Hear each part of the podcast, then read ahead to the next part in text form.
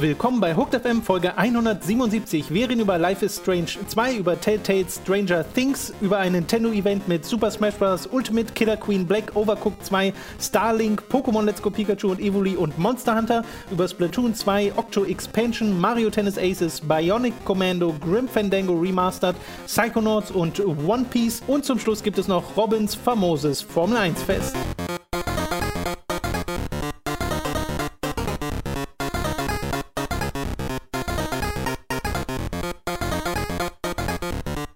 Wir begrüßen euch bei einer weiteren Folge Hooked FM. Ich bin Tom, bei mir sitzt der Robin. Mein Name, hallo. Und bevor wir mit den News anfangen, die mal wieder nicht so zahlreich sind, weil nach der E3 ist das einfach Lazy Devs, Tom. Lazy Devs, Nichts genau. machen die den ganzen Tag. Wir, wir, nähern uns vielleicht so ein bisschen einem kleinen Sommerloch, was äh, so Nachrichten und vielleicht auch Spiele angeht, wobei ich gerade die Releases gar nicht vor Augen habe. Wie dem auch sei, in dieser Woche geht es bei uns ganz normal mit den Livestreams weiter. Das heißt, Donnerstag 18 Uhr gibt es einen Livestream.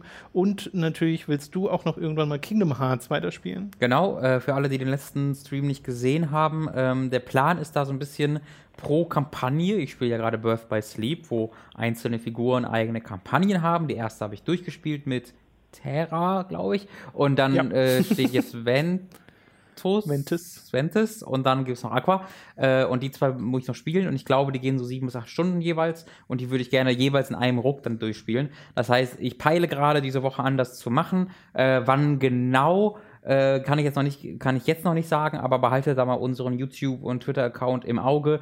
Da genau. wird es wie immer einen kurzen Teaser geben, ähm, wann wir das, wann wir das weitermachen. Einfach weil ich will ja nicht die großartige Geschichte von Kingdom Hearts vergessen. Nicht, dass ich noch nicht mehr irgendwie nicht mehr verstehe, was da passiert. Ja, das, das wäre ja absurd. Das wollen wir. Aber finde ich schön, das hat so Event-Charakter, wenn du so gleich eine Kampagne so durchziehst. Ja, genau, das genau. Äh, gut, dann lass uns doch mit den News beginnen. Eine Sache, die in der letzten Woche herauskam, war das Release-Datum vom nächsten Life is Strange. Life is Strange 2, Episode 1 von 5 wird nämlich erscheinen am 27. September 2018. Mehr haben die Entwickler von Don't Not zu dem Spiel noch nicht gesagt, außer dass es im August mehr geben wird. Und wenn sie sagen im August, dann meinen sie damit höchstwahrscheinlich die Gamescom, könnte ich mir zumindest sehr gut vorstellen, dass man da dann ein bisschen mehr erfährt zu dem Spiel. Komische Veröffentlichungs- ja, ne? und Werbe-PR-Politik, das irgendwie von einem Jahr schon gesagt hat, ja, wir machen Life is Strange 2, quasi Ankündigung, dann jetzt dann kurz die Verwirrung auf der E3 mit diesem Zwischending und dann jetzt Release ankündigen, bevor man so richtig das Spiel angekündigt hat, das ist irgendwie ja. komisch. Was ich viel, viel besser gefunden hätte, wäre, wenn sie äh, Captain Spirit, was ja jetzt die Tage rauskommt, am ja. 26. Juni. Und ähm, quasi. Ich glaube, für uns sogar schon ein bisschen früher wegen der Zeitverschiebung, weil das so weltweit veröffentlicht wird. Das kann Heute. sogar sein. Ja. Ähm, Übrigens, morgen kommt auch Nie Automata. Uh, auf Xbox meinst du, ne? Ja, da haben wir vielleicht schon was bekommen, Tom. Oh, maybe. Das, äh, dessen bin ich mir noch gar nicht bewusst. Äh, wie dem auch sei.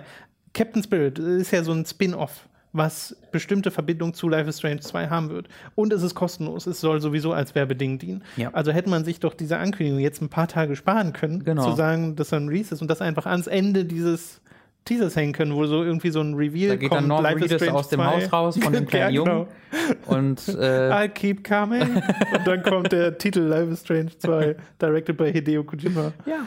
Äh, wäre doch auch schön gewesen. Das wäre was gewesen. Aber ich meine, äh, Captain Spirit ist ja dann ein Ding, bist du, da bist du doch dann interessiert, oder? Jetzt auch, wenn du Before the Storm gespielt hast, oder? Ich muss ja immer noch die Prequel-Episode spielen, äh, deswegen das. Ach, stimmt, das, dir fehlt noch das Zwischending. Also bei, bei, bei, bei Captain Spirit bin ich jetzt nicht so unmittelbar so dran, unbedingt spielen zu müssen, auch bei Live, Strange, Live is Strange 2.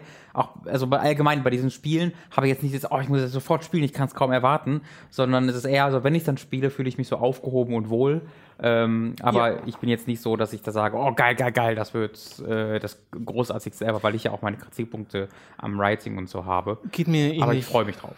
Ja, also ich würde das dann wahrscheinlich auch, ich weiß nicht, ob ich es dann direkt zu Release spielen werde, aber äh, irgendwann halt mal. Aber ich habe ja, ja Before, Before, the Storm jetzt zum Beispiel auch noch gar nicht gespielt. Ja. Gut, die zweite Sache, gleich ein ähnliches Thema, denn wir reden über Telltale Games. Da gab es News in dem E3-Zeitraum, die an uns ein bisschen vorbeigegangen ist, die ich hier nochmal nachholen wollte, auch weil jetzt die letzten Tage da nochmal eine Ergänzung zu herauskam. Äh, denn Telltale arbeiten mit Netflix zusammen. Und zwar in zweierlei Richtungen. Einmal wird sowas wie Minecraft Story Mode auf Netflix erscheinen, als interaktives Erlebnis, wo du dann das irgendwie nur mit der Fernbedienung spielst. Ähm, das ist jetzt nicht so aufregend. Äh, das Spannendere ist, dass Telltale ein Spiel zu Stranger Things machen werden. Also ein ganz normales, nicht was über Netflix erscheinen wird. Das hat Netflix bereits äh, auf Anfrage von Tech Radar äh, bestätigt, dass das halt so ein richtig normales Spiel wird. Und was dann wiederum die Leute von Variety, von internen Quellen erfahren haben wollen, und ich glaube, es gibt auch Joblistings, die darauf hinweisen, ist, dass Telltale für dieses, aber auch für ihre nächsten Spiele die Engine wechseln. Und zwar von ihrer hauseigenen Engine, die jetzt wohl zum letzten Mal beim nächsten Walking Dead zum Einsatz kommt, zu Unity. Eine Engine, die ja sowieso sehr vielseitig ist und an allen Ecken und Enden in der Spielindustrie verwendet wird. Unter anderem von Life is Strange. Ja, äh, ja. ja. witzigerweise, genau. Und äh, das finde ich erstmal gut. Ich finde es erstmal gut, überhaupt diese Engine mal so richtig zu wechseln. Nicht nur zu sagen, ja, wir haben ja Verbesserungen gemacht und ist jetzt quasi eine neue Engine, aber eigentlich nicht. Was ja auch erst vor zwei Jahren der Fall war oder so, ne? Naja, ist ja nicht so lange her. Das bei Batman sollte es. Ja. Also da hat sich auch der Look verändert, der Engine, aber ohne das. Nicht besser, ja, ja. Also technisch hat sich das leider nicht verbessert. Ja. Und jetzt auf Unity zu wechseln, finde ich gut. Ich habe nicht diese sofortige Abneigung gegen Unity, weil natürlich hört man immer so irgendwie die Asset-Flips und die ganzen negativen Sachen, aber die Sachen, die gut laufen in Unity, da weißt du einfach gar nicht, dass die in Unity laufen. Ori äh, ist, glaube ich, Unity. Ori ist Unity, Hearthstone ja. ist Unity, es gibt ganz viele Spiele, die in Unity gemacht werden und wie du gerade gesagt hast, Life is Strange ist auch Unity. Ähm, von daher hoffe ich, hoffe ich, hoffe ich, dass die nächsten Spiele technisch sauberer werden. Ja, ich nicht. Also ja, natürlich ich hoffe ich sagen, du hoffst schon, nicht drauf. aber das ist also der Zug ist abgefahren bei Telltale, dass ich den irgendwie noch da ähm, ja, da, da gehe ich einfach mal vom Schlimmsten aus. Das haben also, also, Jahre verdient. Du hast eher so dieses Seeing is Believing. Ich glaube es, wenn ich sehe. Exakt. Ja. Ich meine, ich habe die ja immer, bei mir persönlich gab es nie Probleme. Ich habe es immer auf PC gespielt. so. Und das war ja immer der Trick an der Sache. Es einfach nie auf Konsolen spielen. Aber selbst auf dem PC ähm, hat das Problem. Ich da hat es dann die Safe-Game-Probleme auch so gehabt, die ich zum Glück nie hatte. Ja, oder Ladeprobleme oder so. Ich spiele die ja wirklich schon lange. Ich spiele die ja seit Sam Max. Ja. Und da habe ich halt schon Sachen, wo ich die auf deren Seite gekauft habe, zu Release, runtergeladen, angemacht und es ging nicht, weil so ein hm. Online-Connection-Error war mhm. und die Foren waren dann voll davon und dann zwei Tage später ging es dann. Okay. Also das, das hat Geschichte, diese, ja, ja. diese Art der Sache. Deswegen ist das, glaube ich, gar nicht so doof zu sagen, nee, ich bleib da erstmal skeptisch und warte ab. Die haben ja, also die haben ja ein neues Führungsteam, die haben ja auch viele Leute, also die haben sich ja, ja neu viele aufgebaut. Viele Leute haben sie auch nicht mehr, ja. Ja, ja die, haben, die haben halt viele Leute entlassen, ähm, die haben sich wirklich neu aufgestellt. Ähm, die waren ja auch gigantisch, die waren irgendwie 500 Leute oder 600 Leute. Oh, das so. weiß ich gar nicht. Das Team war riesig, also es war viel größer, als man sich das vorstellen würde. Ähm, äh, deswegen, da war was nötig, was dran zu ändern. Mhm. Deswegen Life is Strange ist, finde ich, dann eher eine Enttäuschung weil das geht so voll einher mit den ganzen bisherigen Ankündigungen. So, ah, noch ein. Stranger Rand Things meinst du? Ich war gerade sehr verwirrt. Entschuldigung, nicht Life is Strange, natürlich. Stranger Things. Weil es wieder, hey, was ist in? Oder was war vor einem Jahr so richtig in? Das machen die ja auch ja, immer, ja. so ein Jahr zu spät zu kommen. Ähm, und dann kauen sie das halt raus. Bei Game of Thrones war es ja auch so. Game of Thrones immer noch in natürlich, ja. aber dort ist eigentlich zur zweiten, dritten Staffel kommen soll, nicht dann, wo sie gekommen sind. Äh, und das ist jetzt mit Life is Strange genau das Gleiche. Die zweite Staffel war, war so insgesamt relativ enttäuschend. Immer noch super spaßig und unterhaltsam, aber im Vergleich zur ersten Zeit so ein bisschen, okay, ich habe das gleiche normal gemacht, ein bisschen weniger gut geschrieben. Ähm, und wenn ich mir jetzt vorstelle, dass dann Telltale das Ding macht, weiß ich nicht. Also Life is Strange steht für mich so sehr von den Darstellern. Dieses Strange. Strange. Es sind strange. halt beides so Nostalgie-Sachen auch. Ja, deswegen Mann, das ist furchtbar. Und ich bin halt schlecht mit Worten. Da kommt alles zusammen. Stranger Things ist so ein Ding, was von seinen Darstellern lebt und von der Chemie, die diese Kinder miteinander, miteinander haben oder halt nicht haben innerhalb der Serie, ähm, das auf diese virtuelle Ebene zu hieven, wo du dann äh, so mittelmäßig aussehende Abstraktionen dieser echten Schauspieler ja, hast. Das war bei Game of Thrones auch weird, ne? Ja, die so zu sehen. War super weird. Ja. Ähm, weiß ich nicht, ob ich da so richtig heiß drauf bin. Vor allen Dingen weiß ich aber, dass ich nicht so richtig heiß auf noch mehr Stranger Things in diesem Universum bin. Weil wir bekommen ja noch eine dritte Staffel. Ja, so. ja, ja. Äh, und ich weiß schon, diese dritte Staffel, da werde ich dann so sagen, okay, jetzt langsam könnte er diesen Plot mal zum Ende bringen. Weil ich mir jetzt vorstelle, dass die werden wahrscheinlich die gleichen Charaktere wieder benutzen, die zumindest deine Freunde sind oder so. Du bist der Neue, der dazugezogen ist. Ähm, dann machen sie versehentlich ein South Park-Spiel. Also du bist der Neue, der dazugezogen ist äh, und triffst dann die Leute und dann nochmal das alles erleben mit denen. Das könnte sehr schnell bei mir zu so einem okay, das Ermüdung, war jetzt ein bisschen ja, zu viel Stranger Things. Ähm, ja, ich habe ja gar keine Verbindung zu der Serie, weil ich sie nicht gesehen habe. Deswegen gibt es da jetzt auch keine Vorfreude meinerseits. Ich weiß halt, dass es also wir haben ja schon neulich mal darüber geredet, was so das letzte Telltale-Spiel war, das uns so richtig abgeholt hat. Und ich glaube, es ist bei uns beiden Borderlands. Mhm. Was halt auch so ein Ding ist, da hätte man ähnliches drüber sagen können oder hat man drüber gesagt. Zum einen, dass es Fall, halt ein ja. bisschen spät war für den Borderlands-Hype. Ja, ja. äh, und dass man sich auch da noch gesagt hat, hä, Borderlands, das hat doch nicht so viel Geschichte, dass man da was draus machen kann. Ähm, aber diesen Setup zu haben, der ist vielleicht gar nicht verkehrt. Bei Stranger Things ist nur so, da gibt es ja schon so viel Geschichte, die erzählt wurde. Äh, und diese Ermüdungserscheinungen, die du gerade äußerst, habe ich auch an mehrerlei Stelle bei der zweiten Staffel zumindest äh, teilweise schon gehört. Mhm. Äh, von daher mal gucken, in welche Richtung sie das bringen. Ist jetzt aber auch generell nicht so die Sache, wo ich äh, mich jetzt groß drüber freue. Seit 2018 haben die immer noch keine eigene IP angekündigt haben, einmal. Also kein einziges das Mal. Komisch, das finde ich äh, boah. Also, die scheinen sich ja auch so zu platzieren, dass sie das nicht wollen. Wirkt ja, offensichtlich, auch klar. nicht so, ne? dass sie halt sagen, nö, wir holen uns halt IPs, an denen wir interessiert sind und machen dann unsere eigenen Sachen draus. Ähm, es hat halt immer so ein bisschen was Opportunistisches. Ähm, ich komme nicht über diesen Gedanken hinweg, dass da immer so ein bisschen was, ah, okay, das ist gerade in, brauchen wir ein Jahr zum Verhandeln und dann kündigen wir Ja, ja, also das steckt, glaube ich, in vielen äh, Publishern und Spieleentwicklern Klar. so mit drin. Äh, und das gibt es mal in stärkerer und mal in schwächerer Form. Ich finde ja Fortnite zum Beispiel ist eines der stärkeren Dinger. Darüber das ist ja nicht der kreative Gedanke, der dieses Spiel so erfolgreich gemacht hat. Mal drüber reden.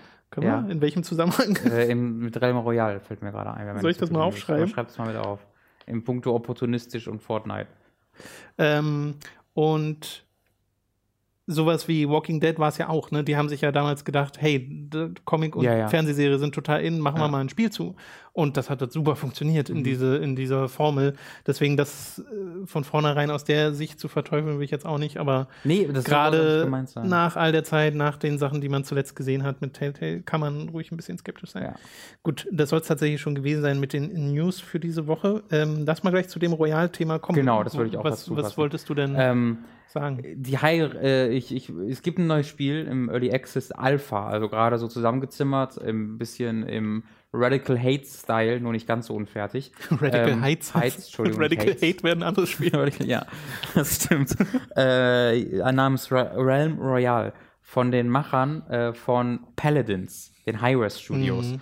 Und ähm, Paladins ist das Spiel, was Overwatch ist ähm, wenn man sich mal umguckt. Also das Spiel sieht halt, nutzt halt exakt den gleichen Grafikstil wie Overwatch, spielt sich wie Overwatch und hat halt die gleichen Charakterklassen wie Overwatch. Und da gab es damals eine riesen Diskussion über äh, Plagiat, ja oder nein, weil es halt wirklich, also die Charakterklassen so ähnlich sind und so ähnliche Fähigkeiten nutzen, dass das schon ähm, seltsam wirkt. Es ist aber tatsächlich nur immer so, dass über all, all diese Spiele verteilt du immer sehr ähnliche Stereotype an Charakteren immer mhm. wieder nutzt. Also diesen Turret Guy oder so gibt's halt immer wieder. Ähm, deswegen hat sich da das dann auch so ein bisschen irgendwann einfach gelegt. Und ich finde auch, ja, also auch, auch Blizzard hat sich da an anderen Spielen orientiert und so. Bei Paladins kam man einfach dazu, das nutzt halt auch fast einen identischen Grafikstil und kommt halt offensichtlich ausgehend vom Erfolg von Overwatch auf den Markt, weil gesehen haben, dass Overwatch erfolgreich ist. So. Ähm, jetzt kam, ist halt Free-to-Play, deswegen war es dann ja, auch. Ähm, ich habe mich damit auch schon mal beschäftigt, wo es so wirklich Sachen von den Entwicklern gab, die gepostet haben, nein, hey, wir hatten das hier schon ja, in schon unserem alten Spiel ja, ja. mit den Charakterklassen. Die Sache, so. genau, das war. Das war doch voll weird. Ja, das war noch ein ganz weirder Anstrich, diese Argumentation, weil sie quasi genau äh, gesagt haben, nein, das ist gar nicht kopiert, denn in unserem alten Spiel hatten wir diese Charakterklasse auch schon. Guck mal, haben sie GIF eingefügt. Deren alt, dieses alte Spiel, wovon die reden, war aber ein, wo man sich selbst den Charakter zusammenzimmert. Das heißt, die haben halt den Charakter zusammengezimmert, der dann so aussieht wie der spätere. Also es war kein so, war so? vorgegebenes Charakterdesign, sondern es war einfach einer, der zusammengebaut wurde, so bis der halt so aussieht wie der in Paladins. Also das war dann auch wieder ein bisschen kritisch, die Argumentation. Aber wie gesagt, ist, da bin ich jetzt eigentlich nicht so hinterher. Mir geht es nicht darum, dass da irgendwie kopiert wurde oder so, sondern mir geht es eher um dieses extrem opportunistische, wir machen ein Spiel, was genauso aussieht äh, und Dingens und zeigen das jetzt. Und ich habe am Wochenende einen Werbetrailer auf YouTube gesehen und dachte mir halt so, wieso macht denn Fortnite Werbung auf YouTube? Das brauchen die doch so gar nicht. Ähm, und dann kam einfach am Ende das Logo für Realm Royale. Und ich bin fast von meinem Stuhl gefallen, weil das sah einfach eins zu eins exakt genauso aus wie Fortnite. Außer, dass es Ritter sind. Ja, aber die sehen genauso aus wie die Leute in fucking Fortnite. Wie die aus dem, wie die aus dem Himmel gefallen sind, der Grafikstil, die Animation, die sind nahezu identisch. Und das finde ich so ah, wie gesagt, es geht mir nicht darum, dass hier was kopiert wird und gesagt wird, wir haben eure Assets geklaut oder eure Animation geklaut. Mir geht es aus einer kreativen, aus, aus der Sicht des Videospielmediums als Kunstform, finde ich so ekelhaft, dass es halt auch gerade Hi-Res ist die jetzt wieder ankommen, yeah, yeah, ein yeah. halbes Jahr nachdem dann Fortnite, das bereits eine Kopie von einem nicht gerade originellen Titel ist, und zwar eine ziemlich dreiste Kopie, aber die zumindest einen eigenen Grafikstil reingebracht haben, weißt du, mit dem Bauen-Ding sowas eigenes und kopieren dann die Kopie eins zu eins nochmal das finde ich so schlimm. Also dagegen war Radical Heights wirklich der, die Spitze der Kreativität. noch Fahrrad fahren. Ja, nee, bei dem Spiel äh, ging es mir tatsächlich mal genauso, wo ich so Bilder davon gesehen habe und dachte, oh, Fortnite hat das jetzt so eine Map mit äh, Bogen. Mhm. Ja, genau. Nein, doch nicht, ist ein anderes Spiel. Äh, weil die Überschrift habe ich dann auch irgendwie mal gelesen. Fortnite, Fortnite meets World of Warcraft oder sowas, so nach dem Motto, mhm. dass das so ein halt jetzt das Fantasy-Ding ist. Äh, aber ja, das ist ja super berechnend und deswegen ist ja opportunistisch das richtige Wort, weil das ist im Wesentlichen sehr ähnlich zu dem, was äh, auf dem Mobile-Markt ganz oft passiert, wo du so Werbung hattest, habe ich gestern erst wieder irgendwie im Twitter-Feed oder sowas mhm. äh, oder im Facebook-Feed, weiß ich gar nicht mehr, äh, so ein Bild, wo im Vorbeiscrollen ich dachte, oh, die Charakterstellung von World of Warcraft war aber ein komplett anderes Spiel, war ein Mobile-Spiel, was ja. einfach exakt genauso aussah und Aha. genauso aussehen soll, weil das ist ja. ja. genau das Ding. Du sollst im Vorbeigehen dich an dieses Spiel erinnert fühlen und denken, oh, ist das das, was gerade so in ist und dann äh, das halt spielen. Ähm, kann man ruhig kritisch sehen. Ich wollte das zumindest mal erwähnen, dass ich das ganz furchtbar finde. Wir haben damals bei Fortnite ja ausführlich darüber gesprochen. Da fanden wir ja das ja auch schon zumindest kritisch oder kritisierbar. Ja, weil man halt so sehr sieht, woher das wurde. Kommt, ne? Genau. Und inzwischen halt ist es ja so, dass eben, also das ist ja jetzt dann tatsächlich etwas, was sich an Fortnite orientiert. Ja. Aber äh, vorher hat man von PUBG-Klon geredet und Fortnite ist halt so krass in die, durch die Decke gegangen, dass man inzwischen halt immer von Fortnite-Klon ja. redet. Ich glaube, was mich halt so ein bisschen an, an der falschen Stelle trifft, ist halt dieses, wir haben nicht nur ein Spielkonzept kopiert, sondern wir müssen auch den Grafikstil, das Aussehen ja, ja. und das, die gesamte, gesamte Präsentation kopieren. Das, das finde ich einfach der eine Schritt, den Epic nicht gegangen ist, weißt du? ja, ja, ja, das stimmt. Aber bei Epic muss man mal sagen, die hatten halt ihr fertiges Spiel und haben daraus genau. dann gesagt, ja. ja. okay, lass mal jetzt das drüber stülpen. Ähm, trotzdem sind das jetzt Zyklen, durch die man geht, was es jetzt nicht verteidigen soll oder so. Das ist halt trotzdem kritisierenswert, aber es ist immer wieder kritisierenswert, weil wir hatten das bei World of Warcraft, wo es ganz viele World of Warcraft-Klone gab, die genau das Interface sich genommen haben, genau das Spielprinzip genommen haben und das halt in ein anderes Szenario gepackt haben. Ähm, hatten es bei den MOBAs ganz mhm. extrem, ne? wo dann Leute gesagt haben, League of Legends will ich auch. Mhm. Und ganz viel das probiert haben. Und es hat ja nie so richtig geklappt. Das naja, weißt du, das waren Hyra Studios, die haben Smite gemacht. Aber das ist zumindest, da, da, da haben sie was einen eigenen Dreh mit. Ja, die waren ja. halt, also dieses Opportunistische, haben, damit finanzieren sie sich jetzt seit acht Jahren oder so, wenn auch immer Smite rausgekommen ist. Aber es, damals war zumindest, okay, wir sind opportunistisch, machen was MOBA-Ding, aber wir haben eine eigene Idee, die wir noch mit reinbringen. Genau. Und das fehlt ja bei Paladins und bei Fortnite irgendwie. Und das ähm, das ist es einfach, was mich so ein bisschen, ja. Was übrigens nicht heißen soll, äh, dass das irgendwie schlechte Spiele nee, sind oder ihr nicht. keinen Spaß daran haben dürft, falls ihr die spielt. Äh, die Aussage können wir ja gar nicht so richtig treffen, weil wir es ja nicht gespielt haben. Es geht jetzt wirklich nur um die den Prozess, der genau. zur Entwicklung dieser Spiele geführt hat. Vor allem, was ich höre, ist Python sogar sehr, sehr gut. Ja, also kann ja auch gut sein. Manchmal ja. sind die Kopien ja sogar besser als das Original, ja. aber gut, äh, dann lass uns doch jetzt mal zu den Spielen kommen, die wir in der letzten Woche gespielt haben. Angefangen mit einem Event, denn Robin und ich waren letzten Donnerstag bei Nintendo in Frankfurt und durften dort ein paar Spiele anzocken, namentlich Super Smash Bros. Ultimate Killer Queen Black, Overcooked 2, Starlink äh, und theoretisch auch Pokémon Let's Go Pikachu und Evoli. Das war allerdings immer sehr voll und wir dachten uns beide, als wir zugeguckt haben, wir wissen genau, wie sich das spielt. da müssen wir jetzt nicht selbst die Knöpfe drücken. I get it. Weil wir haben uns ein bisschen hingestellt und äh, den Leuten über die Schulter geschaut. Ähm, und es gab auch noch FIFA oder so, aber das da FIFA dachten, Fortnite. dachten wir uns jetzt, ja, Fortnite stimmt. Mhm. Äh, da dachten wir uns jetzt, das müssen wir jetzt nicht. Oder Realm Royale, ich bin jetzt Dragon Ball Fighters war da auch noch Fortnite zu sehen. Äh, das war, fand ich zumindest mal interessant, das in Aktion zu sehen, mhm. weil es läuft flüssig. Äh, auch in 60 FPS, aber du merkst halt, dass die Auflösung runtergedreht ist. Aber das war jetzt alles, was ich so optisch oberflächlich instant feststellen konnte, mhm. wo ich sagen würde, okay, äh, das sind jetzt die Unterschiede. Es sieht immer noch ganz ordentlich aus. Ja. Fand ich so. Ja. Ähm, bin ich mal gespannt, wie das im Handheld-Modus Genau, ich glaube, da wird es vor allem cool aussehen. Mm, ja. Gut, äh, ich würde mal sagen, wir fangen direkt mit dem großen Ding an, mit Super Smash Bros. Ultimate. Und äh, das haben wir beide ein paar Runden gespielt, äh, mal zusammen mit zwei anderen Leuten, mal unabhängig voneinander, äh, aber immer in Vierer-Matches, mhm. weil das war so der Setup dort. Also es gab keine Zweierpartien, hätte man sicherlich zu Ende hin machen können, als das ein bisschen leerer wurde. Aber ähm, das, was wir gespielt haben, waren immer vier Leute, Free for All, auf Zeit, zwei Minuten und oder drei Minuten und äh, mit einer festgegebenen Charakterauswahl und das waren nicht alle. Du hattest, weiß ich nicht, ich habe jetzt nicht nachgezählt, aber ich glaube 20 oder so. Ja, genau, so ein, zwei Dutzend, äh, zwei Dutzend ungefähr. Genau, würde ich jetzt schätzen. Und da waren eben auch die neuen Charaktere dabei, Ridley und Splatoon. Äh, also Splatoon, der neue Charakter, Splatoon Miss Boy Splatoon und Splatoon Girl. Miss und Mr. Äh, Splatoon. Ink Inklings heißen sie. Ähm, und da war Mrs. Ridley, ist, ist, ist Mrs. Metroid, ist Ridley eine Frau oder ein Mann? Metroid, ja. Eine Frau, ne? Ähm, nee, Ridley hat, glaube ich, keinen. Ja? Also ich glaube, wenn dann er.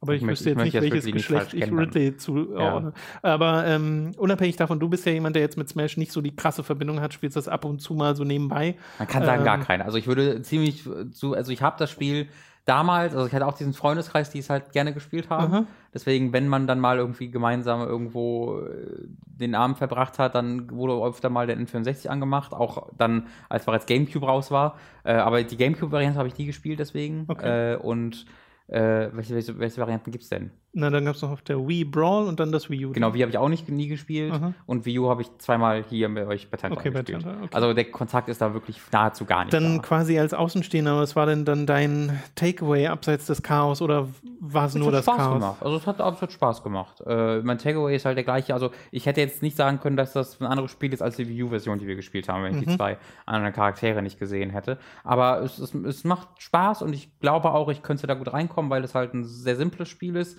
Äh, ist jetzt nicht also nicht oh Gott, ich habe jetzt sehr viele Leute wütend gemacht. äh, es, ich meine, du musst halt keine komplizierten Commands eingeben, sondern du hast deine irgendwie genau. acht Commands und die sind sehr simpel und du musst einfach, gibt auch keine großen, ähm, natürlich gibt es halt die Kombos, die du aneinander machst, aber es ist jetzt nicht so, dass du so Bayonetta-Kombos oder Tekken-Kombos machst, sondern es ist eher, dass du den richtigen Commands zum richtigen Zeitpunkt nutzt. Und äh, da kann man halt auch ganz gut einfach als Anfänger reinkommen. Wenn du eine Attacke raus äh, bemerkst, die du ganz gut findest, kannst du dir auch so ein bisschen spam und kommst schon irgendwie über die Runden. Ähm, und das Schöne ist da ja auch, wenn du nicht über die Runden kommst, irgendwie Spaß macht trotzdem, ja. weil Sachen explodieren und ja, die Charaktere ja. sehen gut aus und die Animationen sind toll. Ähm, also meine Meinung ist da die gleiche wie immer. Da kann ich halt nichts konkret zu Ultimate sagen. Äh, Wäre bei mir so als Fazit tatsächlich das gleiche. Es ist Smash Bros., so wie ihr es gewohnt seid, ein bisschen schneller, äh, weil das habe ich gefühlt gemerkt. Mhm. Ich weiß aber auch nicht, wie viel davon dann einfach nur die Tatsache ist, dass ich vorher einfach schon wusste, dass es schneller sein soll. Und ich mir dann dachte, ja, ja, doch, fühlt sich schneller an. Mhm. Äh, aber da müsste ich auch mal den Vergleich haben. Den gibt es aber sicherlich schon online. Ähm, weil es ja nun mal genau das gleiche Spielprinzip ist mit den gleichen Charakteren und teilweise den gleichen Assets auf den mhm. gleichen Stages, ja. nur dass es jetzt halt alle Charaktere dann geben wird. Aber ähm, die Übersicht war halt ein bisschen schwierig zu behalten bei den äh, Vierspieler-Matches. Äh, und theoretisch kann man ja sogar noch mit mehr Leuten spielen im finalen Ding. Aber das gehört ja auch ein bisschen dazu zu äh, Smash Brothers. Ich habe gemerkt, dass ich vorher vielleicht nochmal die Wii U-Version hätte anschmeißen sollen, damit ich so mal ein bisschen wieder reinkomme, weil äh, ich hatte dann zwar später auch Matches gegen Leute, die so äh, das auch jetzt nicht viel gespielt haben und so, und dann, war das relativ ausgeglichen. Äh, aber zwischenzeitlich auch mal einen gehabt, der das so richtig gut konnte. Also der wirklich, äh, der hat so gespielt, wie die Leute spielen, wenn ich mir das auf der Ivo mhm. anschaue. So, ich weiß natürlich jetzt nicht, auf welchem Niveau er genau war, aber er war halt wirklich, wirklich gut und viel, viel besser als alle anderen, die damit gespielt mhm. haben. Und da dann zuzugucken, wie der Leute dann auch äh, nicht hat wieder raufkommen lassen auf die Plattform, nachdem mhm. sie runtergekickt wurden, war super unterhaltsam. Das hat mich dann gar nicht frustriert. Ich war nur so fasziniert davon, das äh, tatsächlich mal in Aktion zu sehen und ja. gegen so jemanden zu spielen. Ähm, weil im Chaos der vier Spieler konnte man sich dann sagen, okay, ich fokussiere mich jetzt auf ihn, mhm. um ihn so ein bisschen runterzubringen. Hat natürlich nichts geholfen. Aber ich habe halt ein paar der Charaktere äh, gespielt, auch die sich verändert haben. Ich habe zum Beispiel mal Link gespielt, der jetzt unter anderem in dieser Breath of the Wild Tunik unterwegs ist, äh, der sich halt tatsächlich ein bisschen anders spielt, weil du seine Bombe rausnimmst und die schmeißt und die dann mit erneutem Druck in, äh, mit der Bombentaste. Das ist halt dreimal, was du machen musst. Du musst Remote rausnehmen, du musst werfen, werfen und, und dann, genau. Und dann Aber das Rausnehmen und das Werfen sind nochmal zwei unterschiedliche Button Presses, wenn ich es richtig Genau, ne, weil er sie ja in der Hand hält. Genau. Äh, und vorher war es ja so, ne, du nimmst die Bombe, und schmeißt sie und dann explodiert sie. Mhm. Und jetzt hast du halt nochmal dieses äh, Remote Detonation. Äh, und das ist tatsächlich ganz cool, weil du sie halt äh, so platzieren kannst. Und das hat schon ein bisschen was von einer Mine dann sozusagen. Ja. Äh, das hat durchaus äh, Spaß gemacht. Ansonsten spielte der sich sehr, wie ich Link in Erinnerung hatte. Ähm, ich habe dann noch Samus gespielt, die ja jetzt äh, in der Luft ihren Chartshot aufladen kann und habe das ein paar Mal benutzt, was tatsächlich sehr praktisch ist. Das ist etwas, was ich mir schon in der Vergangenheit gewünscht hatte, mit Samus zu können. Ich habe äh, Ridley gespielt, der wirklich komplett neu ist und sich sehr, sehr cool spielt. Der hat ein paar echt tolle Attacken. Der kann einmal einfach so dauerhaft Feuer speien, was so ein bisschen an Bowser erinnert. Generell erinnert er ein bisschen wie an eine Mischung aus anderen Charakteren. Äh, er kann, äh, wenn du dich retten willst, äh, beziehungsweise wenn du halt rausgeflogen bist, machst du den Doppelsprung und dann gibt es ja immer noch diese eine Kombination mit B und nach oben, wo sich die Charaktere retten. Und das ist bei ihm so ein Launch, wie äh, Star Fox ihn hat, wo der sich so ein bisschen auflädt und dann in eine Richtung äh, schießt, die du mit dem Analogstick bestimmst, äh, was dann eben auch noch Schaden macht zusätzlich. Er kann, äh, und das ist wahrscheinlich das Coolste, was er kann, diese Schwanzattacke, die so einen gewissen Build-up hat, also die lädt irgendwie eine Sekunde oder zwei auf und dann schießt die so nach vorne und dann gibt es so ein, tatsächlich so ein kleines Standbild und manchmal auch ein Zoom auf die Charaktere äh, auf, beziehungsweise auf den Charakter, den es gerade getroffen hat. Und der wird dann halt so gestunt, äh, was ganz cool ist, äh, weil das halt wirkt, als ob Ridley die Leute ermordet. Und das passt einfach ganz gut zu diesem Alien-Viech. Also der hat tatsächlich auch Spaß gemacht, hat sich auch nicht so langsam gespielt, wie ich vermutet hätte, war trotzdem noch dynamisch. Und ähm, die Squid Kids, die Inklings, habe ich natürlich auch gespielt, die irgendwie auch sich ganz witzig zocken, weil du halt einen eine Aufladung hast von Tinte und äh, die verbraucht wird bei deinen Moves, wenn du zum Beispiel einen Splat Roller rausholst und einmal durch so eine, äh, durch so eine ganze Plattform wischt und die Leute dabei auch stunst äh, und den letzten, glaube ich, wegfeuerst. Ich glaube, so war es. Sie, äh, sie können sich retten, indem sie sich in einen ähm, kleinen Tintenfisch verwandeln und so nach oben springen, also kriegen quasi einen Triple Jump dazu, zusätzlich zu den anderen. Der macht aber, glaube ich, auch noch Schaden, wenn der Leute erwischt. Und wenn du nach unten und B drückst, ich glaube, das war die Kombination, lädst du halt die Tinte wieder auf, weil die halt die ganze Zeit verbraucht wird. Es kann dir also wirklich passieren, dass du da stehst und dir Teil deiner Angriffe fehlen, weil du dich erstmal aufladen musst äh, was eine ganz interessante Balance werden dürfte, wenn man äh, die tatsächlich mal eine ganze Zeit lang spielen möchte. In Dragon Ball. Solange es kein Son Goku gibt, muss man dann mit ihm klingen. Oh, so wie Key aufladen. Ja, ja gibt es ja auch bei Cloud mit äh, dem ah, Limit, ja. den du aufladen ja. kannst und so. Äh, und Snake habe ich noch ein bisschen gespielt. Äh, haben wir alle einmal gespielt. Ja, wir haben, genau, wir hatten diese eine Partie, wo wir gesagt haben, lass mal alle Snake nehmen und dann war es vier Snakes gegeneinander. Einfach nur Rake im, gehockt, Raketenwerfer und genau. Granaten auf. So. ich, ich habe halt auch keinen Angriff hinbekommen, der kein Fernkampfangriff war, deswegen war es. Und dann bin ich einfach nur mit der Drohne von oben rumgeflogen die längste Zeit. Genau, weil ja. das ja sein Retter ist. Aber äh, ich habe dann auch noch ein paar Minen gelegt und so und äh, versucht mich an den Charakter zu erinnern, stimmt eigentlich gar nicht, weil ich habe die Wii-Version von Smash ja kaum gespielt. Brawl ist ja ein Spiel, was ich zwar habe, mhm. ich habe es dann mal nachgeholt und dann gemerkt, ah nee, das macht mir nicht so viel Spaß, weil bei Brawl haben sie die Geschwindigkeit wirklich stark rausgenommen aus mhm. dem Spiel und ähm, stilistisch war Brawl auch nie so ganz meins. Und das heißt, ich spiele Snake jetzt in der neuen Variante auf der Switch quasi zum ersten Mal mhm. richtig. Äh, und das hat auch direkt Spaß gemacht. Ist halt sehr fernkampforientiert und äh, hast halt so Möglichkeiten wie eben Minen zu legen, also kannst auch das, äh, das, das Schlachtfeld ein bisschen bestimmen. Aber abgesehen davon kann ich euch da jetzt noch gar nicht so viel sagen, weil das natürlich alles Ersteindrücke waren. Also wir haben jetzt nicht Stunden mit dem Spiel verbracht, äh, sondern einfach so eine Handvoll von Partien gespielt. Über die Laufzeit des Events äh, bin ich auch immer wieder zu Smash hin, wenn ich gesehen habe, okay, da ist jetzt was frei. Ähm, weil wenn du eine Weile da standest, kam halt so ein Nintendo-Mensch zu dir und hat gesagt, so, jetzt lass mal die nächste an. Mhm. äh, aber trotzdem konnte man sich ein paar Mal hinstellen. Und mein Fazit, nachdem ich so durch war und gemerkt habe, wie viel Spaß mir das wieder gemacht hat, war, okay, ich würde jetzt gern sofort weiterspielen. Und ich finde es voll krass, dass es noch sechs Monate dauert, bis es hm. rauskommt. Ich Aber ist das ja gar nicht so lang. Ich hoffe da auf einen echt coolen äh, Singleplayer-Modus. ja, das wird, also das ist halt der, das ist so das Spiel, wo das sich perfekt dafür eignen würde, weil du halt die Basis schon hast. Und ich kann, also das ist jetzt ja schon drei Jahre her, seit der letzte erschienen ist. Ist das so? Drei Jahre? Nee, 14 war es, also vier. Ja, vier Jahre sogar. Ähm, und wenn die in der Zeit nur die Charaktere, die schon mal im Spiel drin waren, implementiert haben, fände ich es ein bisschen wenig für ja, vier halt, fucking Jahre. Sie haben die ganzen Stages angepasst und ja auch spielerische Änderungen gemacht, aber ja, äh, sie, vier Jahre. Sie arbeiten aber nicht seit vier Jahren daran. Sie arbeiten seit Ende 2015, glaube ich, dran, weil ja. da der letzte DLC für die alte Version Ja. erschienen ist. Ich dachte nur, in drei, in drei Jahren entwickelt hat Naughty Dog auch ein Uncharted, ne? Äh, Ja, da ich- wird es ja auch neue Modi geben. Also das steht ja gar nicht in Frage. Genau, Es ist nur die Frage, ich wie hoffe, umfangreich halt, die ich sind. hoffe halt, dass es so einen coolen Singleplayer-Modus gibt mit einer Story, mit Zwischensequenzen, also vielleicht Story zu viel gesagt, mit Kontextualisierung, so wie sie das mit diesem Subway Emissary schon mal probiert haben, was dann ja von dem, was ich Subspace Emissary? Subspace, Entschuldigung, Nix mit Subway, Sandwiches. ja, von dem, was ich gehört habe, hat das ja nicht so richtig funktioniert, äh, weiß ich selbst nicht. Es ist unterschiedlich, habe ich das Gefühl. Ja. Ich finde manchmal Online-Leute, die sagen, oh, Subspace Emissary war voll geil. Und ich habe den selbst auch mal gespielt auf Ja. der Wii und habe da ehrlich gesagt kaum Erinnerungen dran. Äh, Deswegen kann ich das gar nicht mehr einschätzen. Aber ich lese auch oft von Leuten, die sagen, äh, war doch langweilig. Also da wäre so viel Potenzial da, wenn ich mir das Writing von einem Splatoon und generell von Animal Mhm. Crossing von Nintendo vorstelle, was halt richtig clever sein kann in den richtigen Serien. Und wenn ich mir das dann mit diesen ganzen Charakteren vorstelle, wie dann, was für tolle Dialoge man dort schreiben könnte, wenn irgendwie ein Snake auf Ridley trifft und was dann Snake zu dem sagt oder so umgekehrt. Da gibt es so viel Potenzial. Ähm, das wäre eigentlich so ein bisschen eine Verschw ist, da ist auf jeden Fall eine Verschwendung, dass so das nicht ausgenutzt wird für mich persönlich.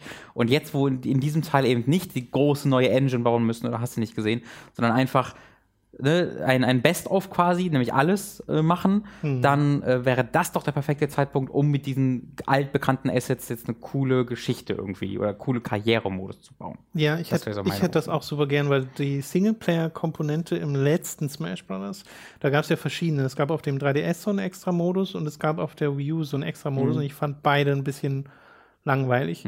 Und dann hattest du noch so diverse kleine Minispiel-Levels, wo du dir dann irgendwie die Trophäen freischalten konntest, also wo du Modi hattest, die darauf ausgelegt waren. Und das hat mir ehrlich gesagt immer Spaß gemacht in Smash, weil dieses Trophäensammeln finde ich super interessant, weil du kriegst ja so kleine, ähm, ja, halt wie so Amiibo-Figürchen von Ja. allen Nintendo-Charakteren, die du dir vorstellen Sind kannst. das Assist-Trophies? Naja, also das ist nochmal was anderes Okay, eigentlich. Aber ähm, weil die Assist-Trophies sind ja die, die du im Spiel benutzt, die dann wirklich kommen und dir helfen. So. Ähm, aber das sind einfach nur so Sammelobjekte. Aber Sammelobjekte, die halt 3D-Modelle sind, die du dir angucken kannst und jedes Mal so einen kleinen Text haben, Trivia-Text zur Herkunft Hm. dieses, dieses Charakters oder dieses Spielobjektes. Äh, und das liebe ich. Das ist wie so ein kleines Nintendo-Museum, was du dir da aufbaust in Smash Bros. Äh, das wird ja mit Sicherheit auch hier wieder drin sein.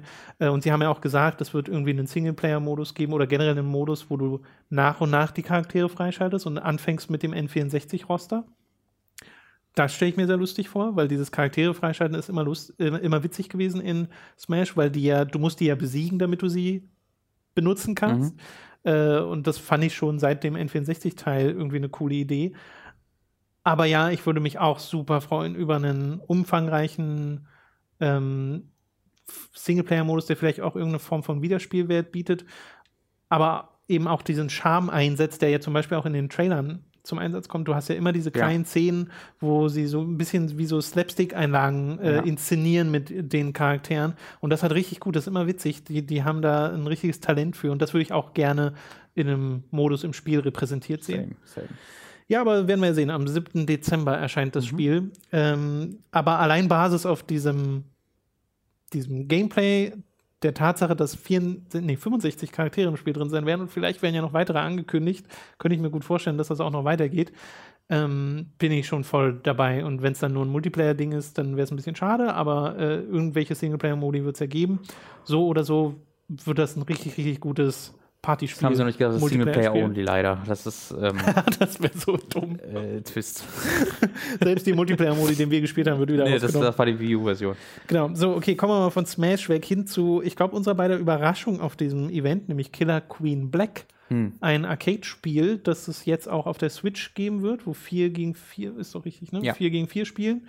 Ähm, und du eine Königin äh, hast, eine, eine Insektenkönigin. Also ihr müsst euch vorstellen, stellt euch erstmal ein Spielfeld vor, ähm, das sich nicht groß bewegt, das nicht scrollt oder so. Ein festes Spielfeld, wie in Towerfall oder so, mit verschiedenen Plattformen. Äh, unten ist eine kleine Schnecke. Es sind überall so Bärenbüsche oder wie auch immer man das nennen soll. Äh, und solche Geräte, in die Leute rein können. Also man spielt halt 4 gegen 4. Eine, eine ist die Königin, die Wespenkönigin oder Bienenkönigin und das andere sind kleine Arbeiterbienchen. Und äh, es gibt halt so Stellen auf der Map, wo die Arbeiterbienchen rein können und sich dann verwandeln von Arbeiterbienchen in Kampf oder Morgen, Morgensternbienchen. Ja. Ähm, und das Ding ist, das ist ein Versus-Spiel mit zwei Teams, die gegeneinander spielen. Und es gibt drei Varianten, das Spiel zu gewinnen. Nämlich entweder du holst dir genug Bären in deine Basis in der linken oder rechten oberen Ecke zurück oder du machst die gegnerische Königin dreimal platt oder du setzt eine der Arbeiterbienen auf die Schnecke unten und lässt die ans andere, an dein Ende de, des Spielfeldes laufen, in Anführungszeichen. Also die robbt da ganz langsam hin. Ähm, und das hat super viel Spaß Nur, gemacht. Um ganz klar zu machen, also jeder spielt einen Charakter. Also es ist nicht so, dass du genau. mehrere steuerst, nee, nee. Äh, sondern eine Person spielt die, die Bienenkönigin, äh, drei andere Personen spielen jeweils einen Bauern, wird der im, im, im wurde mhm. der zumindest auf den Deutschen genannt. Äh, und so hast du halt so ein äh, 4 gegen 4, wo aber zwei Leute einen mächtigen, ganz wichtigen Charakter spielen und sechs andere Leute spielen so diese, ne, die Bauern, die halt genau. äh, eine dieser drei unterschiedlichen äh, Ziele verfolgen können. Bei uns war es halt noch so, weil ähm, entweder, also die Teams waren nicht immer voll, die waren nur selten voll ja. sogar. Ähm, es war aber trotzdem immer, also es war halt 4 gegen 4 eingestellt in dieser Demo. Ich weiß gar nicht, ob man das ein, anders einstellen kann in einem fertigen Spiel, dass man auch sagen kann, 3 gegen 3. Ähm, aber bei so war es dann so, dass wir es nicht immer voll war. Und selbst wenn es voll war, waren es natürlich Leute, die es erste Mal gespielt haben. Äh, das heißt, äh, so wirklich koordinierte Spielen ging da nicht. Ähm, was auch bedeutet, dass ich so ziemlich jede Runde mit einer oder vielleicht sogar zwei Ausnahmen eigentlich ähm, gewonnen wurden, indem das eine Team die Königin des anderen Teams dreimal platt gemacht genau. hat. Ähm, diese Zielsetzung, alle äh, oder ich weiß nicht, zwölf Bären in deine Basis zu kriegen, äh, dauert halt alleine viel zu lang. Also das dauert halt viel länger, als dass eine der Königinnen mindestens dreimal gekillt wird. Deswegen passiert das auch einfach vorher. Du musst halt wirklich mit zwei, drei Leuten dediziert dich daran machen, genau. diese Kugeln in deine Basis zu bringen. Und bei der Schnecke ist es so, dass du halt in irgendeiner Art und Weise auch beschützt werden musst, wenn du das dann machst. Ähm, aber wenn, wenn halt dann wirklich vier Leute, die miteinander reden, das spielen und ähm, sich quasi kleine Pläne schmieden, äh, dann kann das, glaube ich, sehr, sehr cool sein, weil das andere Team ja nie so genau am Anfang der Runde weiß, was das was jetzt die Zielsetzung des anderen ja. Teams ist. Also dass du ja wirklich drei unterschiedliche Spiele im Grunde in einem hast, auf einem Bildschirm. Ne? Hier ähm, King of the Hill unten bei der bei der Schnecke, irgendwie Collectathon mit den mit den Bällen und einfach ein Kampfspiel mit den äh, mit der mit der Bienenkönigin und du alles benutzen kannst, um einen Gegner zu besiegen, äh, führt halt dazu. Also bei uns, wir haben halt ein, zwei Mal oder einmal zumindest auch mit der Schnecke gegen die Schnecke verloren, einfach weil wir so mit dem Kamp Kämpfen beschäftigt genau. waren, dass wir nicht darauf geachtet haben, dass gerade unten jemand die letzten drei Sekunden ganz langsam diese Schnecke an den Rand des Bildschirms gebracht hat. Äh, und das kann halt, also ich stelle mir das in so einem E-Sports ähm, äh, Kontext, wo Leute wirklich gut auskennen, wahnsinnig spannend vor. Aber auch ohne diesen Kontext einfach jetzt mal mit der ganz oberflächlichen Ebene, ich mache mir immer meine Schwert, mein Schwertbauerbiene und greife sofort die Killer Queen hier an. Ähm, auch auf dieser Ebene hat es mega viel Spaß gemacht mir. Also ja, wir haben es da wirklich eine Weile gespielt, gegen viele Leute und ich hatte da total viel Freude dran. Genau, also wir hatten auch das Gefühl so, ah ja, jetzt kann man schon noch eine Runde spielen und so. Ja. Äh, Weil es auch spielerisch Spaß macht. Es ist halt sehr simpel, ne? Mit dem kleinen Arbeiterbienchen hüpfst du ja nur so ein bisschen rum und erst wenn die sich verwandeln in Krieger, dann können die anfangen zu fliegen. Fliegen tut man, indem man einfach eine Taste immer wieder tappt, mhm. äh, weil die ja so flattern und das kann die Wespenkönigin halt von Anfang an oder Bienenkönigin. Und die kann dann noch so einen Dash mit ihren, äh, mit ihr, ich weiß mal, was hatten die, so eine Lanze oder ein Schwert oder so? Eine Lanze hat sie, glaube ich. Äh, und ist sehr mobil dadurch. Äh, es gibt ja auch so Stellen, wo du an die rechte Seite des Bildschirms reinfliegst und auf der linken mhm. wieder rauskommst. Ne? Auch das kann man dann benutzen, um äh, irgendwie vom Gegner abzuhauen. Äh, weil das ist halt auch lustig, wenn du so merkst, oh Gott, die haben es gerade auf mich abgesehen, weil ich habe die meiste Zeit die Königin gespielt. Mhm. Und dann versuchst einfach nur zu fliehen, während die anderen gerade beschäftigt sind, sich erstmal überhaupt so eine Rüstung zu holen, äh, um kämpfen zu können. Äh, das ist schon ganz witzig. Ja. Ich bin da voll bei dir, dass ich auch glaube, wenn dann sich da mal Leute auskennen und man die gegeneinander spielen sieht, dass das sehr, sehr unterhaltsam werden kann. Ja, auf jeden Fall im Blick behalten. Genau, Killer Queen Black. Overcooked 2 haben wir auch noch gespielt. Ähm, da war mein Fazit so, ja, das ist Overcooked in noch ein bisschen bekloppter und vielleicht spiele ich das eher auf der Playstation. Ja, genau, das hatte ich auch das, den Eindruck. Technisch wirkt das wieder nicht glatt auf der Switch. Also ich meine, ist natürlich auch noch eine Pre-Version, aber ab, in Anbetracht der Tatsache, dass Overcooked 1 auch nicht so super lief. Ja. kann man zumindest skeptisch sein, ob Die- das es gab- in der Release-Version so flüssig wird. Es gab so eine dynamische Map, die sich verändert hat. Also, also die verändern sich ja alle, auch schon im ersten Teil, aber so wirklich ganz, ganz grundsätzlich, wo du quasi von einer Map auf die andere geschleudert wurdest. Mit dem Ballon meinst du, ne? Äh, genau, was für so einen richtig krassen Nachladeruckler mitten im Match gesorgt hat und allgemein war es halt kein richtig flüssiges Spielerlebnis. Zudem haben sie riesige Fernseher dort überall aufgebaut und diese Switch-Spiele haben halt nicht die allerbeste Das Auflösung. stimmt. Das heißt, das fällt auch nochmal dazu auf. Ähm, das Spiel hat mir super viel Freude bereitet. Es war ein sehr traditioneller Nachfolger. Mhm. Ähm, wie du sagst, ein bisschen bekloppter. Jetzt hast du ja auch mal Teleporter äh, drin. Ähm, aber im Endeffekt ist es vor allen Dingen mehr Overcooked, Ja. wo, glaube ich, die Fans in Overcooked, wozu ich mich zähle, auch äh, glücklich drüber sind, reicht auch. Ähm, aber ich tendiere auch eher dazu, das mir dann auf einer anderen Konsole zu holen, also auf der Switch. Ja, ich denke auch. Also durchaus ein Spiel, was halt sofort Spaß gemacht hat, weil wir Ja. kannten es ja beide schon. Ich glaube, unsere beiden Mitspieler kannten, kannten es nicht, nein, haben ne? genau. Aber es hat dann, trotzdem gut funktioniert. genau, ja. weil äh, die Kommunikation dann funktioniert hat. Ähm, nur das letzte Level, was wir gespielt haben, war, glaube ich, das mit dem Teleporter. Das wurde dann ein bisschen verwirrend, weil das hatte ja nicht nur Teleporter, das hatte auch äh, Treppen, die ab und zu mal Mhm. verschwunden sind und so. Also da kommen schon noch Elemente ja, dazu, ja, die was das da sehr relevant kompliziert wurde, machen. ich glaube, das gab es im ersten Teil nicht, war das Werfen von. Von Oh, das weiß ich gar nicht mehr, es das im ersten Ich glaube, also ich habe zumindest nie was geworfen. Wenn es das gab, habe ich es einfach nie bemerkt. Ich glaube, es gab es nicht.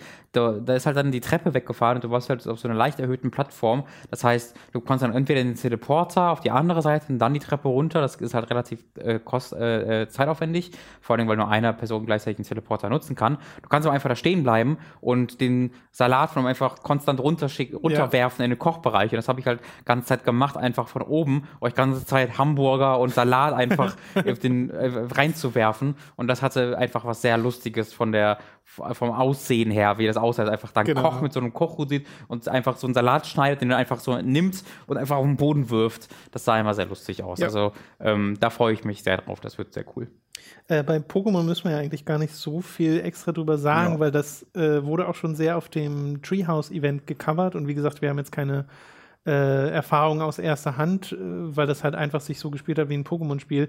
Wir waren nur noch mal ein bisschen verwirrt, weil es schon so dieses ganz normale, du kämpfst halt gegen die Trainer in dem Vertania-Wald, genau, der so aussieht, wie man ihn kennt aus Exakt, genau. aus äh, den Originalspielen, nur halt in besserer Grafik. Und hast dann halt statt dem Fangen der, also die Pokémon waren im wilden Gras, aber du hast sie halt gesehen Mhm. und hast dann halt die Bälle geschmissen, statt äh, zu kämpfen. Und Ja. das war aber der einzige Unterschied, den man in dieser Ja, ja, ja. Demo gemerkt hat, dass dieses äh, Kämpfen unterschiedlich war, äh, beziehungsweise dieses Fangen. Äh, aber es soll ja dann auch noch die Stats und sowas äh, sind ja auch unterschiedlich, aber das müssen wir dann mal sehen, äh, wie das im finalen Spiel wird, weil ich glaube, die Demo ging auch nicht über den Wald hinaus. Und jetzt muss ich kurz an die Tür. Noch viel reinbekommen. So, bin wieder da. Verzeiht den kurzen Schnitt, den ihr sowieso nicht gemerkt hättet, wenn ich es nicht gesagt hätte. Ähm, ein Spiel gibt es noch, über das wir reden wollen, nämlich Starlink. Das hast du gespielt. Ich habe dir über die Schulter geschaut. Das gab es dann nämlich auch, äh, inklusive A-Wing, den man hätte, sich hätte auf den Controller stülpen können, aber auch diverse andere Spielzeugmodifikationen.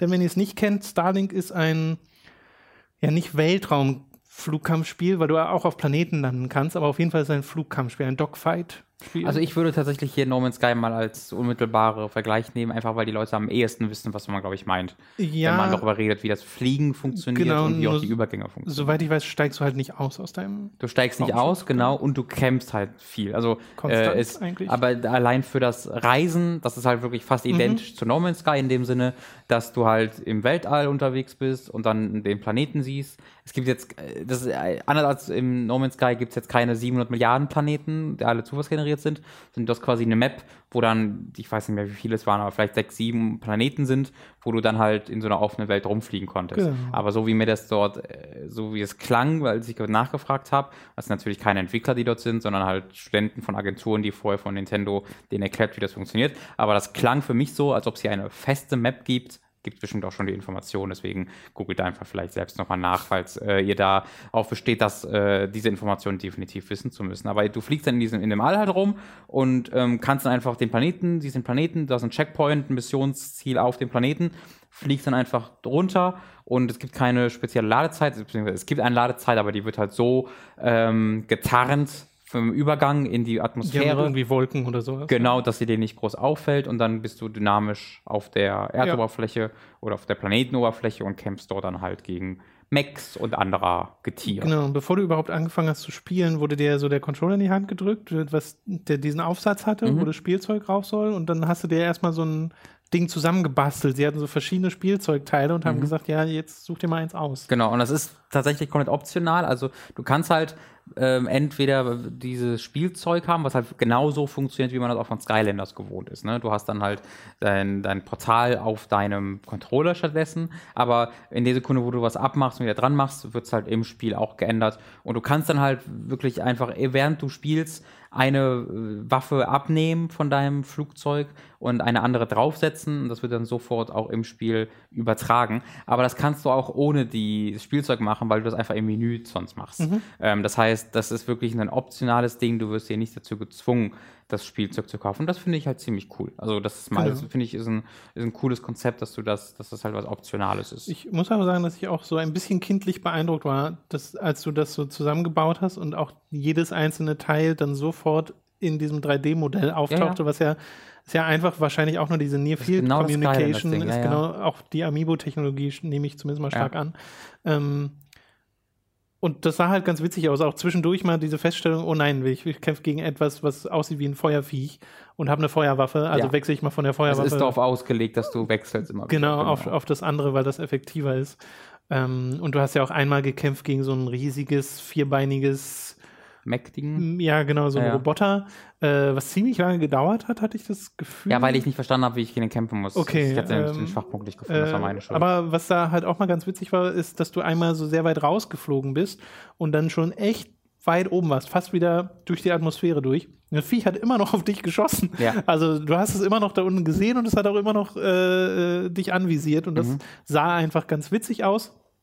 Ansonsten war, glaube ich, die Feststellung, dass sich das ganz gut spielt so. Mhm, das ist Ne? halt, also man muss sich das vorstellen, du, du spielst zwar ein Flugzeug, das im All rumfliegt, wenn du aber ähm, am Planeten bist, kannst du quasi deinen Motor ausmachen sozusagen, obwohl natürlich nicht den Motor ausmachst, aber äh, ne, du fliegst halt durch die Gegend und kannst sagen, okay, Flugmodus deaktivieren und dann wirst du quasi zu so, zu so einer Art Panzer. Ja, du wo hoverst dann so ein bisschen Genau, du dem- strafest, du hast einen Ausweichknopf. Im Grunde wird es dann halt zu einem Third-Person-Shooter, Genau. wo du auch mit einem Charakter rumlaufen könntest, wo du halt durch die, durch die Gegend dodgen kannst, wo du zwei unterschiedliche Waffen hast, mit denen du schießen kannst. Du hast einen Schildknopf, womit du blocken kannst äh, oder auch parieren kannst, glaube ich sogar. Ähm, und halt genau ausweichen kannst und hast noch eine Spe Spe Spezialfähigkeit. Also ähm, steuert es sich in diesem Moment wie ein sehr klassischer Third-Person-Shooter sogar. Ähm, hat auch kein Auto-Aim oder so, sondern du kontrollierst alles selbst und strafest dann halt um die Gegner rum, schießt auf sie und weichst aus, wenn sie angreifen. Und das hat mir wirklich viel Freude bereitet. Also das äh, hatte, war jetzt nicht ganz anspruchslos. Ich musste schon darauf aufpassen, dass ich vernünftig ausweiche Ja. und wenn ich getroffen werde, dass ich mal wegfliege und versuche mich zu heilen. Ähm, das, das hat wirklich auf einer spielerischen Ebene echt viel Freude bereitet, ja. Und das freut mich ehrlich gesagt sehr zu hören, weil in den Trailern sah mir das Spiel sympathisch aus, aber jetzt nicht so direkt wie eins, wo ich sofort gesagt habe, oh, das klickt ja sofort. Und deswegen ist es ganz schön zu wissen, dass sich es gut spielt.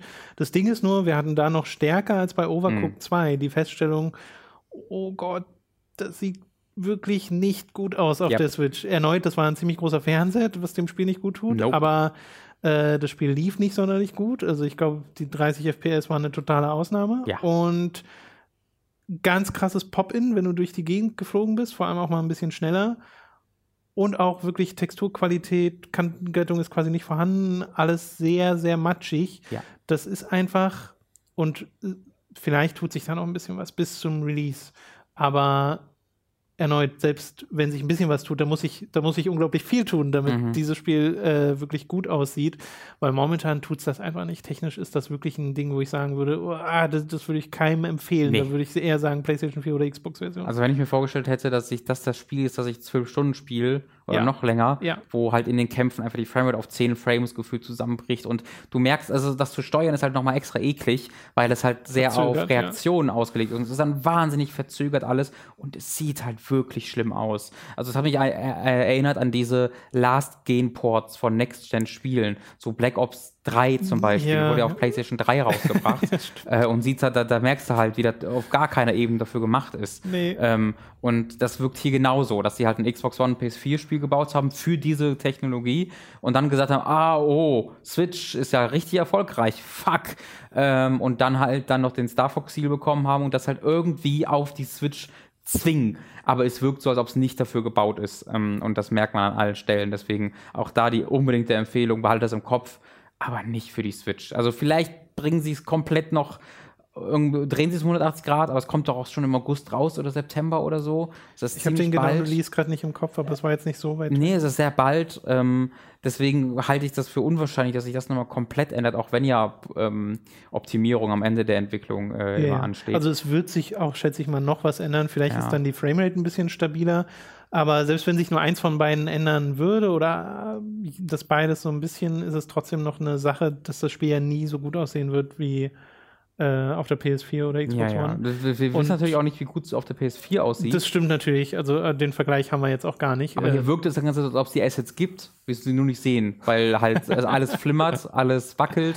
Äh, auch wenn man vom Planeten ähm, äh, Richtung, also wenn man von der, vom All Richtung Planet fliegt und dann der Übergang ist und dann quasi unten sieht, wie die Sachen das erste Mal so auftauchen. Das sind alles so kleine Punkte, die so ein bisschen durch die Gegend schimmern und wackeln, aber sie sind so halb durchsichtig. Mhm. Das ist alles noch nicht so richtig da, weil sie es noch nicht darstellen können. Und wenn du dann einfach mal aufhörst zu fliegen und das mal die anguckst für mehr als drei Sekunden, wie es nur, du, die du es normalerweise siehst, oh, nee, also ich fand es wirklich schlimm. Ja, naja, auch äh, als du mal auf dem Boden warst und zum Himmel geguckt hast, die Wolken waren halt oh, ja. flache 2D-Texturen, die nicht gut aufgelöst waren und durch die Gegend äh, äh, gezuggelt sind. Und das, wie gesagt, uns fehlt der Vergleich zu den PS4 und Xbox-Versionen, dass wir jetzt wirklich sagen können, okay, dann da, weil nachher ruckelt es da auch, das wissen wir einfach nicht. Aber zumindest in dem Zustand gerade äh, wäre es nicht empfehlenswert. Mal gucken, was sich zum Release tut. Vielleicht läuft es dann wenigstens flüssig. Das wäre allein für die Spielbarkeit das Wichtigste, ja. dass es einfach flüssig läuft, äh, dass sie die Framerate hinbekommen. Kann man hoffnungsvoll bleiben, aber seid euch dessen schon mal bewusst, dass das momentan zumindest noch nicht da ist, wo es sein sollte. Ja. Okay, das soll es zu diesem Nintendo-Event gewesen sein, es sei denn, dir fällt noch was ein, was du nee. da erwähnen möchtest, aber ich glaube, wir haben auch alle Spiele genannt, oder? Ich, äh, naja, wie gesagt, Fortnite war noch da aus Gründen, äh, FIFA war da aus Gründen. Fortnite wurde auch die ganze Zeit von so einem äh, jungen Dude gespielt. Ja, es war halt ein, also der, so ein Teenie, ein genau. Teenager. Äh, Teenie klingt so respektlos. Ein Herr Teenager, Mr. Teenager. ja, jetzt klingt's respektvoll. Mr. Mr. Teenager. das ist mein Lieblings-YouTuber, Mr. Teenager. äh, und äh, der hat, also es war halt so ein richtig schönes Klischee, dass er dann die ganze Zeit Fortnite gespielt hat. Allerdings war es auch ein riesiger, gigantischer Fernseher. Ähm, also wenn ich irgendwie 14, 15 gewesen wäre ja. und ins, im fucking Hauptquartier von Nintendo Europe eingeladen worden wäre und dann auf dem riesigen fucking Fernseher das Ding spielen kann, was alle gerade spielen, hätte ich da auch Fortnite gezockt. Tom. Sagen wir ja, mal ehrlich. Ja, ja. Und aus ähm, irgendeinem Grund stand auch noch 3DS rum mit Pokémon Ultrason und Ultrason. Ja, sehr verwirrend. Aber nee, ansonsten haben wir eigentlich alles, ist alles durchgegangen. Okay. Ach so, nee, Monster Hunter gab es noch, Tom. Oh, stimmt. Monster ja, Hunter Monster äh, Generations Ultimates World. Wie heißt es? Monster Hunter. Oh Gott. Generations, aber dann noch nee, was. X. Mit X. Generations X. Cross. Cross Tekken. Monster Hunter Cross Tekken haben wir da gespielt. Monster Hunter Generations. Also es war halt dieses Ich glaube Monster Hunter Generations Cross Ultimate. Ja, das kann Ihr wisst sein. auf jeden Fall, was wir meinen. Es war das 3DS-Ding, was nur in Japan erschienen ist und wo der westliche Port auf der Switch erscheint. Äh, nein, nein, nein. Das ist auf der Switch nur in Japan bisher erschienen. Es gab es auf dem 3DS, auch Generations gibt es zumindest so auch bei uns. Ja. Äh, aber diese Switch-Variante halt nicht und die wurde jetzt für den Westen bestätigt. Sehr gut. Äh, genau, das ist halt das klassische alte Monster Hunter. Das heißt, diese äh, Gebiete sind wieder in äh, einzelne Unterareale äh, unterteilt und wir haben da zu viert gespielt, teilweise aber dann auch zu dritt. Ähm, und du hattest halt vorgefertigte Quests, wie halt das in Demos von Monster Hunter ganz oft so ist, wo du einfach bestimmte Monster jagst. Und wir haben auch nur eine davon gemacht. Und meine Feststellung war einfach, es spielt sich halt so, wie Monster Hunter 4 sich auf dem 3DS gespielt hat. Nur halt ein bisschen besser, weil du einen richtigen Analogstick hattest und es sah halt alles besser aus. Und als ich mir dann den Hammer genommen habe, den ich halt in Monster Hunter World ganz viel gespielt habe, kam ich sofort damit klar, weil der sich halt genauso gespielt hat wie in Monster Hunter World. Und Da könnte ich mir vorstellen, dass es vielen Leuten so geht, die jetzt World gezockt haben und das für unterwegs haben wollen oder zumindest eine ähnliche Erfahrung für unterwegs haben wollen, dass die jetzt viel besser den Einstieg finden, weil allein ich fühle mich da spielerisch jetzt so viel mehr zu Hause, Ja, auf jeden als Fall, ich, ohne Frage. als das vorher der Fall war, weil Ja. ich so viel Monster Hunter World gespielt habe, dass ich mir vorstellen kann, dass mir das auch Spaß macht. Ja, same. Also die, die sehr kurzen Ladezeiten äh, haben mich da Ja, so, sind ja, da halt wichtig. Also das du stimmt. gehst halt von Gebiet zu Gebiet und es ist halt, ne, wie Tom sagte, der RDS-Port, also ist so eine Ladezeit zwischen Gebieten im Gegensatz zu äh, World, aber die sind halt so kurz, also es sind wirklich zwei, drei Sekunden, Mhm. ähm, dass es eigentlich kaum der Rede wert ist. Äh, und deswegen äh, fühlt sich dann eigentlich gar nicht so schlimm an, dass es kurz lädt dazwischen. Äh, es, kann, es war halt zweimal so die Situation, dass beim Kämpfen man versehentlich ständig Ja. in die Ladezone geklippt so ist und dann in die andere Zone gesetzt wurde. Das war ein bisschen kacke. Ähm, das wird wahrscheinlich einfach ein bekanntes Problem sein, äh, wenn, wenn bei diesem Spielaufbau. Aber ich habe mir auch so gedacht, ja doch, kann schon, kann ich mir schon vorstellen, dass das äh, für unterwegs äh, Laune macht. Vor allem habe ich mir gedacht, ja doch, du musst World wieder spielen. ja, sehr gut. Das, das ist, da ist halt auch so viel passiert seitdem. Ähm, da muss man Das eigentlich stimmt. Ja, ich habe ja zuletzt das Devil May Cry Event mitgemacht, aber danach auch nicht nochmal. das ist gar nicht mehr, also wirklich seit ich das durchgespielt habe, nicht mehr gespielt. Ja, naja, das war ja dann auch erstmal ein Chunk, Ja. den man da gezockt hat. Da kann man auch mal eine Pause machen. Nach 60, Gut. 70 Stunden, ne? An dieser Stelle ist es wieder Zeit für eine kleine Werbeunterbrechung. Über audible.de slash hooked könnt ihr euch ein kostenloses Probeabo beim Hörbuchdienst Audible holen und erhaltet folglich das erste Hörbuch eurer Wahl umsonst, das ihr dann auch über diesen kostenlosen Probemonat hinaus behalten könnt. Also audible.de slash hooked für das kostenlose Probeabo. Außerdem sei an der Stelle mal unser Shop bei getshirts.de empfohlen. Da gibt es nämlich Shirts, Pullover, Tassen, Mauspads und mehr mit Hooked und Time to 3 Motiven. Den Link dazu findet ihr in der Beschreibung und auf unserer Website. Schließlich wäre da noch unser Amazon Affiliate Link, über den ihr Spiele, Filme, Serien oder was ihr sonst eben gerade noch so braucht bestellen könnt. Und auch den Link dazu findet ihr in der Beschreibung. Dann soll das jetzt erstmal äh, das gewesen sein zum Nintendo-Event, aber wir sind noch nicht fertig mit Nintendo, denn ich habe äh, zwei Nintendo-Spiele gespielt, nämlich einmal Mario Tennis Aces, was jetzt erschienen ist in der letzten Woche, worauf ich mich ja richtig gefreut habe. Mario Tennis äh, ist so diese Art von Arcade-Sportspiel, die es in dem Umfang schon lange nicht mehr gab. Und mich hat da total gefreut, dass das einen Story-Modus haben wird. Ähm, und habe mich total gefreut, das auch im Multiplayer mit Matt zu spielen. Und das mache ich halt gerade. Auf der Superkreuzburg äh, gibt es einen Let's Play, also speziell auf dem Superkreuzburg Plays-Kanal, äh, gibt es jetzt zum Zeitpunkt dieser Aufnahme schon zwei Folgen von äh, Mario Tennis Aces, von Mats und mir, wie wir einmal ein bisschen gegeneinander spielen, aber dann auch den Story-Modus zocken. Und ich bin auch auf dem Stand, wie wir gerade sind in diesem Let's Play, weil ich es unabhängig davon gar nicht gespielt habe. Das heißt, ich, wir haben die Hälfte des Story-Modus durchgespielt und haben halt ein paar Multiplayer-Matches gemacht. Und basierend darauf finde ich es total cool. Zum einen ist der Story-Modus schön absurd. Die Story ist wirklich mega dumm, dass irgendwie es gibt so einen ganz besonderen Tennisschläger und den wollen Wario und Waluigi, die sind aber irgendwie korrumpiert und Luigi will den dann auch, wird dann aber auch irgendwie damit reingezogen von so einer dunklen, schattenhaften Aber die Macht. sind doch sowieso schon korrumpiert. Und dann äh, gehen, ne, sie sind ja einfach nur gierig, aber äh, dann haben sie auch noch so schimmernd lilane Augen. halt, Moment. Wario ist gierig. Waluigi ist verrückt. Ist Waluigi verrückt? Waluigi ist das Chaos. Waluigi ist so der, weißt du, der, der Joker dieser Welt. Waluigi, der einzige Motivation von Waluigi ist, die Welt ins Chaos Das Ding ist ja. Waluigi, Wario ist gierig. Waluigi existiert seit Mario Tennis, deswegen bin ich auch sehr froh, dass er hier wieder auftaucht, ja, ja. Äh, weil er ja gar nicht in irgendeinem Story-Kontext eingeführt wurde. Ähm, und das ist halt herrlich absurd. Dann hast du auch so Dialoge zwischen Toad, der die ganze Zeit dabei ist, weil Mario nicht spricht. Toad äh, redet für Mario sozusagen. Äh, und begegnest dann irgendwie Donkey Kong, begegnest Koopa-Links und äh, Buhus und da kommt halt das, was du vorhin schon erwähnt hast bei Smash, dieser sehr charmante Schreibstil von Nintendo zu das tragen, dass das halt tatsächlich ein bisschen lustig ist. Äh, und das macht dann auch Spaß, sich das so gegenseitig äh, vorzulesen. Und alles wird in dieser Welt, und das finde ich halt so lustig, weil das ist wie in Yu-Gi-Oh!, äh, alles in dieser Welt wird mit Tennis gelöst. Das heißt, du hast irgendwie, willst eine Bootsfahrt machen von einem Strand zum nächsten und der Cooperling sagt, ja, ich nehme euch nur mit, wenn ihr mich in einem Tennisspiel besiegt, weil er hat natürlich einen Tennisplatz auf seinem Propellerschiff. Äh, und da kommen dann auch diese ganzen spielerischen Eigenheiten zum Tragen, dass äh, in der Mitte dieses Propellerschiffs ein riesiger Mast ist Und der ist dann natürlich auch Ah, in der Mitte okay. des Tennisnetzes Ja. und führt dazu, dass wenn du dagegen schlägst, der Ball in einem Winkel äh, zum Gegner kommt und eben auch zu dir. Und das hat uns ein paar Mal so kalt erwischt, wenn du so denkst, ja, okay, er spielt gerade dahin und dann prallt er an dem Mast ab und geht in die komplett andere Richtung. Heißt das dann, Äh, dass ihr das abwechselnd gespielt habt oder im Koop? Wir haben es abwechselnd gespielt, weil das ist eine meiner Kritikpunkte, äh, zu denen ich auch gleich noch kommen werde, kann ich aber auch äh, jetzt gleich mal anbringen. Du kannst die, die Story nicht zusammenspielen. Okay. Und es gibt eigentlich keinen Grund dafür. Also sie hätten lo äh, locker sagen können, hey, Peach ist noch dabei äh, und begeht diese Reise mit Mario und du spielst halt in Doppel Mhm. äh, gegen irgendwie Cooper und dann noch einen anderen. Natürlich wäre da ein bisschen mehr Arbeit drin, äh, hätte reinfließen müssen, vor allem auch bei den Bossgegnern, weil es gibt Bossgegner in diesem Tennisspiel. Ähm, aber das ist, finde ich, ein ziemlich großes Versäumnis, sogar zu sagen, hey, warum kann ich den Story-Modus nicht im Multiplayer spielen? Aber wir haben auch Spaß daran gehabt, uns einfach abzuwechseln. Und ja, wie gesagt, es gibt Bossgegner dazwischen und die sind teilweise hammerhart. Wieso das Spiel so schwer wird mittendrin, äh, dass du wirklich, das sind ja auch keine normalen Tennisspiele mehr, ne? Du hast dann irgendwie so einen Eisgolem in Anführungszeichen, was im Wesentlichen zwei riesige schwebende Eishände sind. Spielst auf einem Eissee, wo du die ganze Zeit so hin und her schlitterst.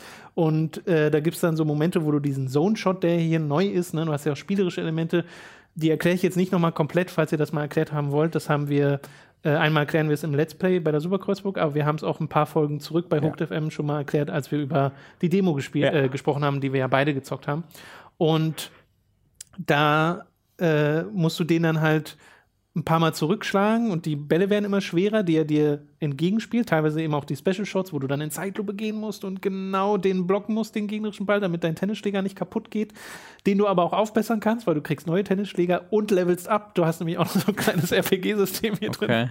Es ist so verrückt, aber dann auch teilweise so anspruchsvoll zwischendurch, auf eine zumindest bisher sehr angenehme Art. Wie gesagt, wir sind, glaube ich, so bei der Hälfte, was den Story-Modus angeht. Äh, und hatten aber auch schon viel Spaß, das einfach gegeneinander zu spielen mit diesen neuen Spielmechaniken, äh, hinter die ich immer noch nicht komplett gestiegen bin. Also ich kann sie immer noch nicht so 100% gut einsetzen. Gerade diese Trickshots, wo du so einen Hechtsprung machst quasi zum Ball, um den gerade noch so zu bekommen. Und das muss ja richtig getimt sein. Ähm, trotzdem bin ich davon insgesamt sehr angetan, aber es gibt eben die Sachen mit dem Multiplayer. Das ist komisch, dass ich das nicht im Multiplayer spielen kann, das Ding. Und es gibt so ganz komische Sachen, wenn du im lokalen Versus gegeneinander spielst, kannst du nur vorher, bevor du in die Charakterauswahl gehst und dann zum Spiel bestimmen, welche Plätze in der Rotation sein sollen, statt es einfach zu machen wie in jedem anderen Spiel auch und zu sagen, du wählst dir den Charakter aus und danach wählst du den Tennisplatz aus, Ja. ist es so, dass du hier, bevor du überhaupt den Spielmodi äh, bestimmst, sagst, okay, ich möchte, äh, gehst in ein Menü, gehst dann runter zu den Plätzen, gehst dann da in ein Submenü, stellst dann da ein, okay, ich will den Platz haben, ich will den Platz haben in dieser Variante, weil es gibt den Platz einmal ganz normal, dann gibt es den Platz noch mit zusätzlichen Piranha-Pflanzen, die die Bälle schlucken können, was eine zusätzliche Gefahr ist. Äh, und wählst dann den nächsten Platz, den du dann wieder nicht haben willst, gehst dann zurück, zurück in die Spielerauswahl, Spielerauswahl. Das ist so dumm. Das ist wirklich so Nintendo, diese Art von unkomfortabler äh, äh, Menüführung äh, verstehe ich einfach nicht ganz.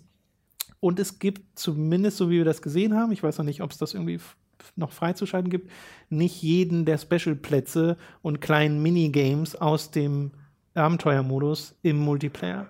Und das wäre sehr schade. Da will ich aber noch kein finales Urteil treffen, weil, wie gesagt, wir sind ja noch nicht durch, in Anführungszeichen.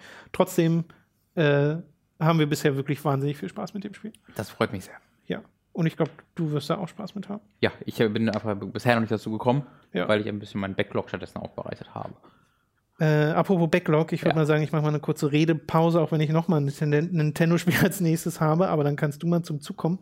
Du hast nämlich, was ich super witzig finde, ein Spiel gespielt, ähm, das wir jetzt bei Time to 3 schon aufgenommen haben. Das ist noch nicht erschienen, die Aufnahme, aber wir haben die Xbox 360-Version von Bionic Commando gezockt.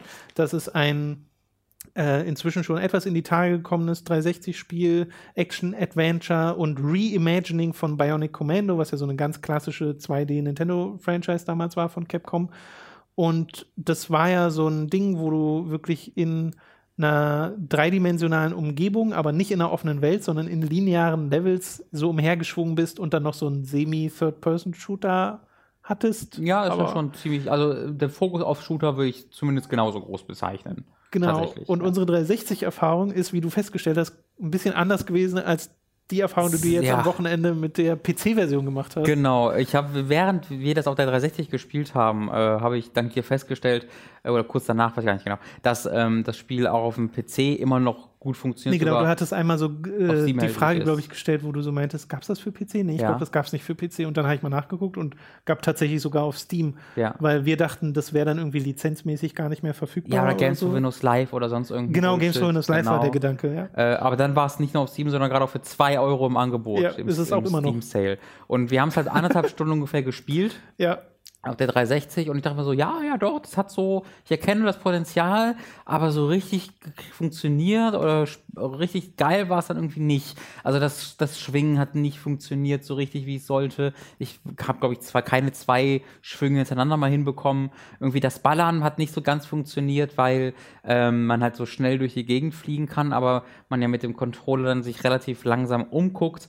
Ähm, und die Umgebungen waren dann heute auch sehr, sehr auffällig gleichförmig und die Framerate hat ab und zu sich auch hart verabschiedet. da war eine variable Framerate, das heißt manchmal Ja. mehr als 30 Frames die Sekunde, aber auch oft weniger. Genau, es hat so gefühlt von 20 bis 45 konstant Ja, so ja. Hallo, mal Tschüss gesagt. Ähm, und deswegen haben wir dann irgendwann aufgehört und ich hab mir so, hm, weird, ich habe das als besser in Erinnerung. Ähm, und ich habe es halt damals auf 360 gespielt, muss man dazu sagen. Aber äh, ich habe mir dann, dann direkt danach, äh, sogar noch hier im, im Büro, die äh, PC-Version gekauft und die dann am gleichen Tag, Abend noch angeworfen und habe dann in 30 Minuten dahin gespielt, wo wir nach 90 Minuten waren. Und wir, wir hingen jetzt nicht so wahnsinnig lange an irgendeiner Stelle fest. Wir, es war relativ normal gespielt. Und ich habe dann auch auf dem PC einfach mal einfach schnell gespielt und war dann in 30 Minuten dort, wo wir da, wo wir in anderthalb Stunden waren, weil es sich so unfassbar viel besser auf dem PC gespielt hat.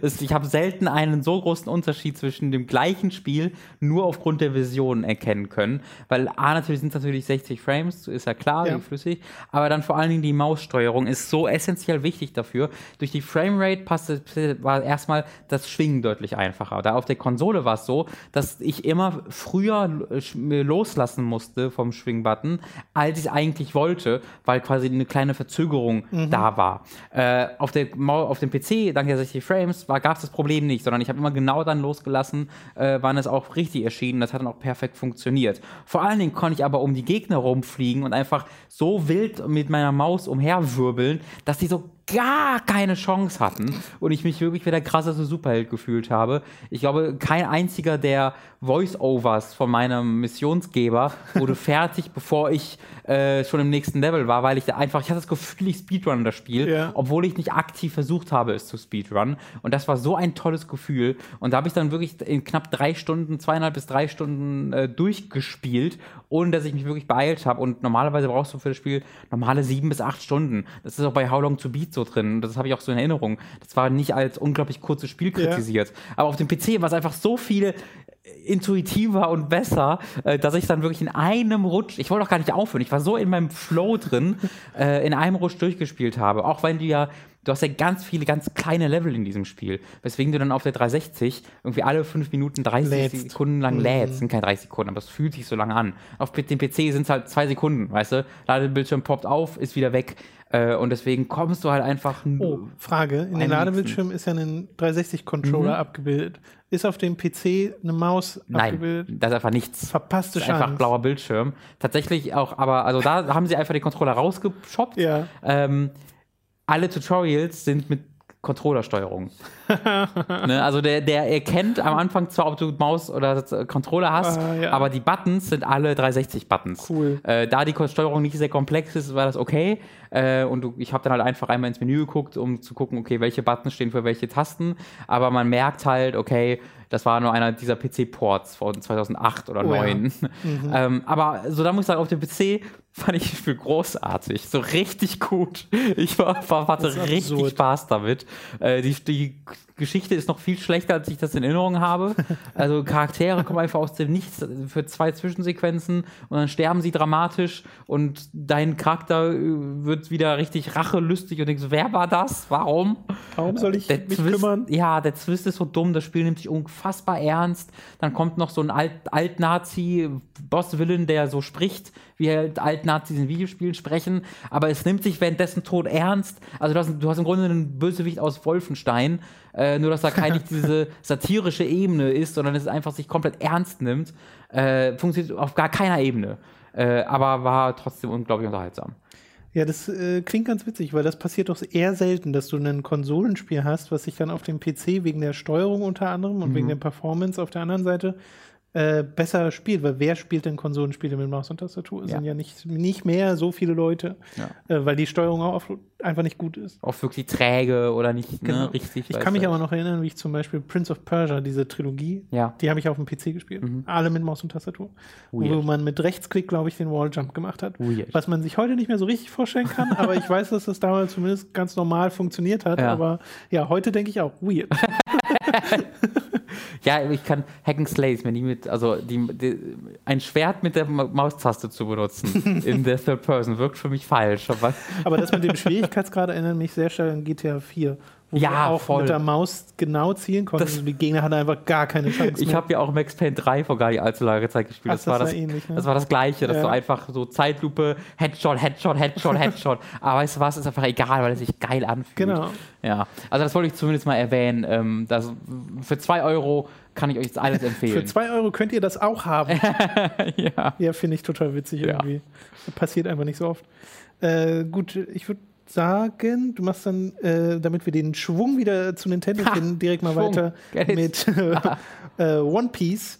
Äh, Pirate Warriors 3. ja, richtig. Genau, äh, hast du auf der Switch gespielt, denn da ist jetzt auch ein Port erschienen. Und nachdem du ja festgestellt hast, dass Hyrule Warriors einfach nur äh, dich nicht mehr von dieser Konsole loslässt, Ja, wirklich.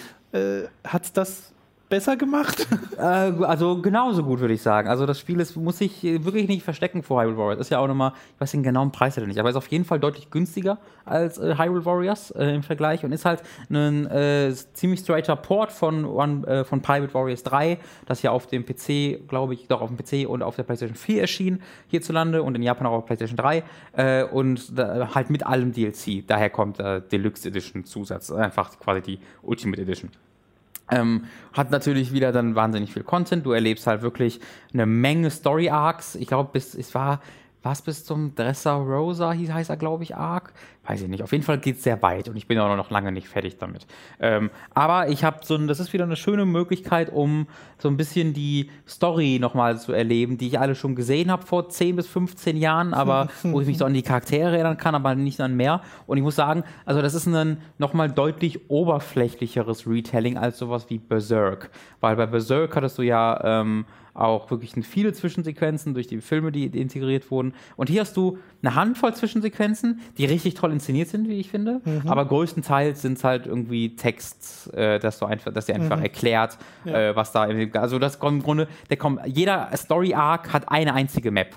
So, das heißt, jeder einzelne, du hast vorher dann, du bist hier in dem ähm, Skype-Arc angekommen und dann hast du vorher eine Texttafel, die dir ausführlich erklärt, was in dem gesamten in den 50 Folgen passiert ist und dann erlebst du quasi den großen Wettkampf als, äh, als Spiel. So funktioniert jeder dieser ähm, Story-Arcs. Deswegen hast du in der also erzählerisch eigentlich fast gar nichts passiert, aber wenn du halt die Serie schon mal gesehen hast, dann reicht's, um das nochmal aufzufrischen. Äh, ja, es ist mega bunt, es läuft flüssig mit 60 Frames, äh, es läuft auch gefühlt, äh, nicht nur gefühlt, sondern es läuft äh, im Handheld-Modus auch deutlich flüssiger als Hyrule Warriors lief. Oh. Ähm, äh, weil das, die haben ja bei Hyrule Warriors so gemacht, äh, dass auch im Handheld-Modus es in 1080p berechnet wird so, stimmt, und dann wird es sogar gesehen. runter Ja, ja, ja. irgendwie und deswegen hat dann die Framerate ab und zu Probleme. Das ist mega weird. Äh, und die Probleme gibt es bei dem äh, Port hier von One Piece One, von äh, Pirate Warriors 3 nicht, deswegen läuft es deutlich flüssiger. Äh, natürlich 30 Frames trotzdem im Handheld-Modus und dann im Docked-Modus sind es wieder 60 Frames. Auch wenn es ursprünglich mal mit 30 Frames angekündigt wurde, falls ihr da mal googelt, es sind 60 Frames mittlerweile. Das haben die dann verbessert, kurze Zeit später. Und macht mir wahnsinnig viel äh, Freude. Also die Charaktere sind total unterschiedlich. Ähm, das, das Leveling funktioniert eigentlich genauso wie auch in den anderen Warrior-Spielen. Es gibt ein bisschen zu viele Subsysteme. Also du, es gibt wirklich 17.000 verschiedene Level-Mechanen, Leveling und Crafting und hast du nicht gesehen und du levelst deine, dein, du levelst dich, du levelst aber auch deine Freunde, indem du Ausrufezeichen generierst, indem du mit deinen Freunden angreifst, weil du am Ende deiner Combo den letzten Button der Combo nochmal drücken kannst Ja. und dann dann taucht ein Charakter, den du als dein Teammitglied zugewiesen hast, auf und macht einen zusätzlichen Angriff. Dadurch äh, füllt sich aber auch eine eigene Leiste, eine sogenannte Kizuma-Leiste. Wenn die voll ist, kannst du R, äh, R2 drücken, wodurch du in den Kizuma Rush kommst, wodurch du komplett neue Kombos bekommst, die du dann kombinieren kannst Of mit course. deinem Teammitglied. Und wenn du dann die, deine Special, Special Move benutzt, äh, gibt es einen eigenen Endmove zusammen mit diesem Teammitglied. Wenn du das aber gemacht hast einmal in diesem Kampf, äh, hast du so ein, ein Handsymbol als äh, so ein Allianzsymbol quasi mit diesem Charakter. Und wenn du dann zu einem anderen Charakter als Teammitglied wechselst, das kannst du einfach mit oben unten jederzeit machen und mit dem dann die Leiste nochmal auffüllst und dann das gleiche machst, also einen Knopf drückst, um mit ihm eine Attacke zu verführen, am Ende deiner Combo kommt der vorherige Charakter, weil du, weil du mit dem das alles schon mal gemacht hast, immer noch dazu. Das heißt, am Ende der Stages habe ich es einfach mit vier oder fünf unterschiedlichen Charakteren gemacht und am Ende von jeder meiner Combo kommen fünf Charaktere zu mir gesprungen und machen jeweils so einen End-Super-Angriff, wo einfach konstant der Bildschirm nur leer gefegt wird und dann kann ich ja noch meine Super-Attacke mit diesen fünf Charakteren dann Ja. machen, wo das was total absurd ist, weil jeder dieser Charaktere ganz kurz natürlich sagt, was für eine Attacke er macht, was dann zehn Minuten dauert, aber dann passiert einfach eine Atomexplosion und der ganze Bildschirm wird leer gefegt. Okay. Das ist eine schöne Eskalation so im Laufe dieses einen Levels, wo du immer mehr Partner Ja, ja, bekommst. kann ich gut ja, vorstellen. es macht sehr viel Freude. Ich würde es allen Warriors-Fans erneut empfehlen. Es ist großartig. Genau, und das kommt ursprünglich, war das auf der PS4 und Xbox One oder was? Äh, PS4 und PC. Ach, nicht Xbox. Äh, nee, Xbox war nicht. Äh, wir haben es damals sogar auf der PS4 mal gespielt. Äh, Im, im Ach, das ist das, was wir gespielt haben. Genau, das war Okay. Pirate Warriors 3. Aber weil es halt ursprünglich mal ein PlayStation 3-Spiel war, läuft es auch wunderbar ohne Probleme auf, Okay, der, auf der. Switch. Alles klar. Aber sieht auch gut aus. Also ich habe da jetzt keine irgendwelche Probleme mit der Mhm. Grafik oder so. Ich finde es ein hübsches Spiel. Äh, natürlich auch wegen dem Cell-Shading-Look, der da viel zu, mit zu tun hat. Aber auch im Handheld-Modus sieht es super aus. Ja, also äh, wie erneut ziemlich begeistert. Das ist ein tolles, tolles Spiel. Sehr schön, das freut mich sehr zu hören. Ich habe auch Switch gespielt in äh, den letzten Tagen und zwar Splatoon 2, das Octo Expansion, was da rausgekommen ist. Und das ist ja so eine Singleplayer-Erweiterung. Und gleich mal vorweg ist es nicht dieses, okay, wir erzählen jetzt eine Story und äh, fokussieren uns auch darauf, irgendwie eine Story zu erzählen, auch wenn es natürlich eine Rahmenhandlung gibt und es gibt Charaktere und es gibt sehr, sehr gut geschriebene äh, Dialoge zwischen den Charakteren, die ich sehr mag, weil ich diese Welt auch einfach super sympathisch finde. Ähm, es ist trotzdem so, ich wünsche mir da ein bisschen mehr von, du dir auch, soweit ich weiß, äh, aber das ist es nicht und das will es auch gar nicht sein. Es hat so diesen Rahmen, dass du eben in dieser U-Bahn bist. Äh, es hat so sehr diesen frühe 2000er Coolness-Stil Ja, Matrix. äh, inhärent, ja, also genau so ein bisschen Matrix. Ähm, weil du ja auch so ein Agent bist, Agent 8, äh, versteht er, 8 wegen Octo. Ähm, und das, das passt schon alles. Das finde ich schon alles gut. Das fand ich schon bei der Trailer-Ankündigung äh, sehr, Ah, sehr Weil passend. Oktopusse gegessen werden. Ich verstehe. Wegen 8. ja, ja. I get it, Tom. Oh, Sorry, ich habe ein bisschen gebraucht. Äh, und das, das mag ich. Diesen As Aspekt mag ich wirklich sehr gern. Ansonsten sind es aber voneinander losgelöste Challenge-Levels Mhm. im Wesentlichen. Und die schaltest du halt frei, indem du in dieser U-Bahn bist. Äh, so eine Art Tablet, aber es ist halt so ein Bildschirm, der vor dir aufgeht, ähm, aufmachst und dann die nächste U-Bahn-Station auf einer Linie anwählst. Mhm. Und dann spielst du von mir aus dieses Level und dann das nächste und manchmal entdeckst du dann eine neue Linie, die sich mit der anderen Linie kreuzt. Mhm. Und hast dann quasi einen neuen Strang, äh, wo du Levels hast, die du abgehst. Und das formt dann so eine Art Oberweltkarte. Stellt euch vor, so eine Oberwelt aus Super Mario World, nur als U-Bahn-Linienkarte. Mhm. Ja, Das ist im Wesentlichen das, was es hier ist. Und du willst halt, also die, die Rahmenhandlung gibt halt vor, dass du bestimmte Dinge finden musst und die sind halt auf irgendwelchen U-Bahn-Linien verteilt und die suchst du halt, also spielst du dich äh, von Stage zu Stage, aber die hängen jetzt nicht groß miteinander zusammen. Das sind total unterschiedliche Challenges, wo du mal in einer bestimmten Zeit alle Ziele treffen musst, mal musst du so ein ähm, eine Billardkugel durch einen Level manövrieren, wo es dann so eine Mischung wird aus Splatoon und Super Monkey Ball, äh, womit ich auch nicht gerechnet hätte. Äh, mal musst du einfach nur gegnerischen Schüssen ausweichen äh, oder so einen Hindernisparcours bestreiten, wo du auf Rails quasi die ganze Zeit bist, wo es mich dann so ein bisschen an Ratchet Clank erinnert. Äh, also sehr unterschiedlich und sehr abwechslungsreich in seinen spielerischen Herausforderungen, zumindest von dem, was ich bisher gespielt habe. Ich habe es nicht durch, äh, aber ich habe jetzt schon irgendwie so drei, vier Stunden damit verbracht. Also es ist auch tatsächlich ziemlich umfangreich. Und es ist teilweise bockschwer Hm. mein Gott, also das ist wirklich so ein Ding, wo du merkst, okay, ihr habt ja jetzt ein Jahr Splatoon 2 gespielt, ihr könnt das ja jetzt alle. Also machen wir ja auch mal richtig ordentliche Hab brav jeden Tag geübt. Herausforderung rein.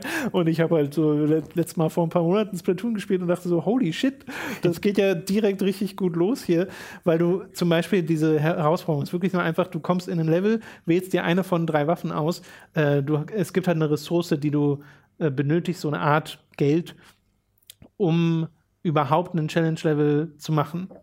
Also du hast einen Eintrittspreis sozusagen. Und dann wählst du dir eine Waffe aus und ganz oft ist es so, äh, es gibt drei Waffen und die letzte dieser Waffen, wenn du es mit der schaffst, kriegst du noch mehr Belohnung, weil es halt mit der ein bisschen schwerer ist und ganz links ist die Waffe, mit der es am einfachsten ist. Manchmal ist es auch nicht so, äh, aber in der Regel müsst ihr es euch so vorstellen. Nun war es aber nicht so, selbst bei den schweren Sachen, wo ich wirklich immer mal wieder gestorben bin und das dann nochmal bezahlen musste, dass mir bisher das Geld nicht ausgegangen ist. Also Okay. das wurde kein Problem. Das war am Anfang direkt so eine Befürchtung, wo ich dachte, äh, okay, und wenn ich dann hier an der Stelle bin, muss ich grinden. Äh, war bisher nicht so, keine Ahnung, ob es noch so sein wird, aber bisher konnte ich dem zumindest umgehen.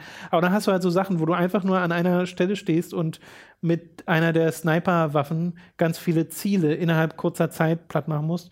Und das Zeitlimit ist so knapp äh, wo ich wirklich dachte, okay, ich habe hier den schweren Modus ausgewählt oder so, aber nee, das ist einfach wirklich hart, dieses Spiel.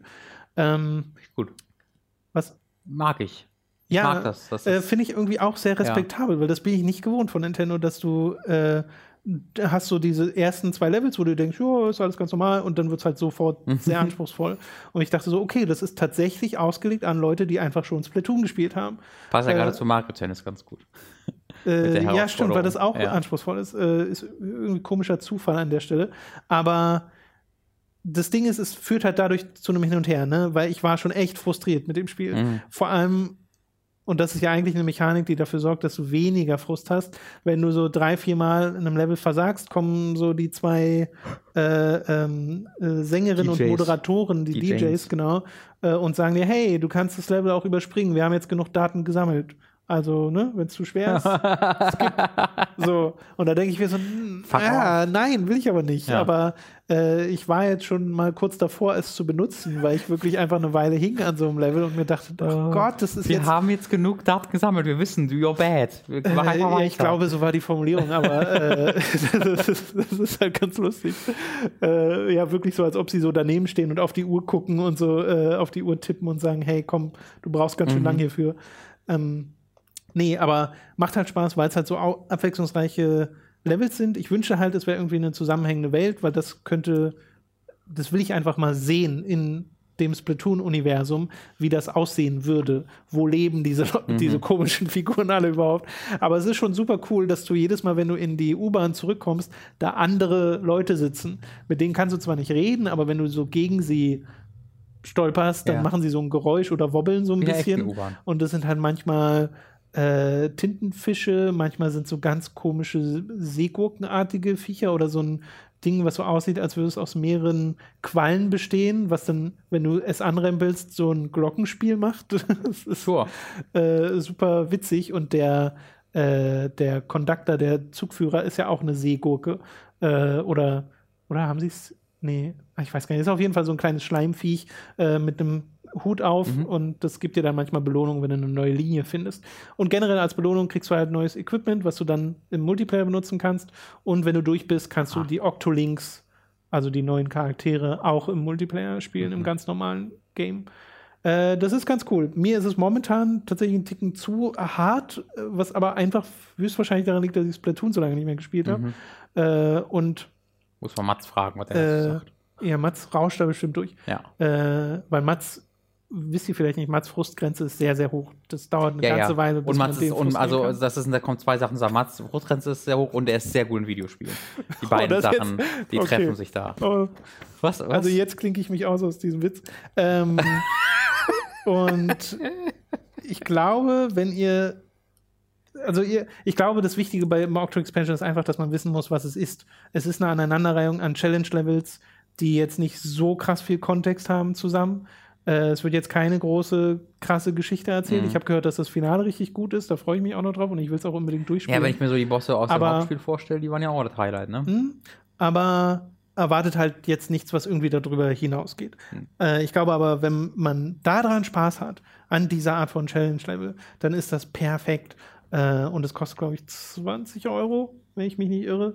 Was auch, finde ich, ein ganz guter Preis ist, weil das äh, dauert ja tatsächlich ein paar Stunden, bis man da durch ist. Und man nimmt eben auch ein paar Sachen in den Multiplayer mit, äh, was ich ganz nett finde. Deswegen äh, gibt es da von mir bisher auch eine Empfehlung. Seid euch eben nur bewusst, dass das echt schwer ist. Ja, nice, nice. okay, gut, das soll es dann auch mit Nintendo gewesen sein. Jetzt haben wir wirklich sehr viel über Nintendo geredet und kommen mal wieder zu was anderem. Du hast nämlich noch zwei äh, Spiele direkt gespielt, die von Tim Schäfer geschrieben yes. wurden. Ähm, wir fangen mal an mit Grim Fandango. Da kriegen wir zumindest einen kleinen Dreh zu Nintendo, weil das wurde gerade für die Switch angekündigt. Oh, ja.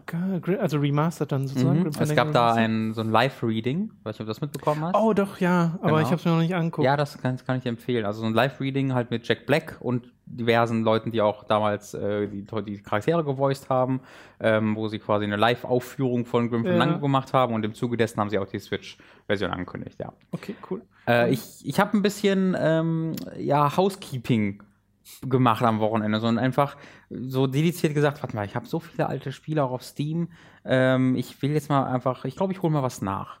Ähm, und da ist mir eingefallen, dass ich halt A, Grim Fandango äh, damals für einige Stunden gespielt habe, bis mhm. nach Rubacabra, Rubacabra, ich weiß Rubacabra. Rubacabra, ja. Ist da nicht ein V irgendwo drin? Egal. Äh, bis dahin habe ich es gespielt äh, und dann irgendwie den Kontakt verloren äh, und deswegen hatte ich mir nochmal in so einer Movie-Version die Story bis dahin angeguckt, äh, mhm. dass ich mhm. einfach nochmal auf dem neuesten Stand war. Und dann habe ich es an einem Tag halt einmal durchgespielt, weil ich es halt auch mit Guide gespielt habe. Ich finde auch gerade dieses Spiel hat solche Rätsel dabei. Also beim Spielen war ich mir so, okay, ich wäre in 300.000 Jahren niemals auf irgendeine dieser Problemlösungen gekommen.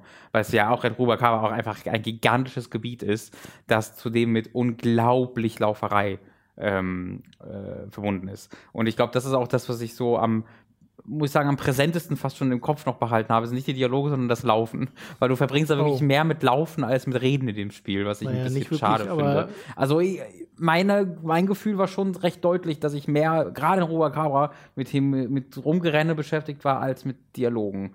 Ähm, vielleicht war aber das war natürlich auch, weil meine du musst dir die Rätsel ja wegdenken, sondern es waren ja nur Dialoge und Gelaufe, die, die ich hatte.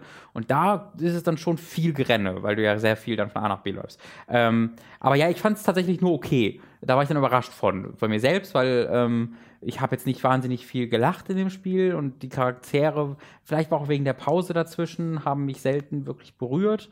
Ähm, ich fand es dann unterhaltsam und okay und werde es, glaube ich, nächste Woche wieder vergessen haben, muss ich zugeben. Okay. Ich glaube, da falle ich aber auch ein bisschen aus dem Muster raus. Aber ich wollte es kurz erwähnt haben, weil es mich dann zu Psychonauts nochmal gebracht hat, was ich ja schon mal angefangen habe zu spielen, vor sechs, sieben Jahren auf der Xbox 360, als es rückwärtskompatibel wurde mit der Xbox-Version. Äh, aber mir ist jetzt aufgefallen, dass ich das auch da nur ganz wenig gespielt hatte. Ich hatte nur das Intro-Level gespielt und dann ähm, kommst du ja, ähm, bist du ja in dem Camp, wo du dann frei rumlaufen kannst. Mhm. Und da war ich. Also ich bin einfach nur in dem oh, Camp wirklich so eine Weile rumgelaufen und mehr habe ich gar nicht gemacht. Ja. Äh, und da war ich dann überrascht von. Und ich habe es halt, äh, das dann wirklich jetzt so fünf Stunden gespielt, sechs Stunden.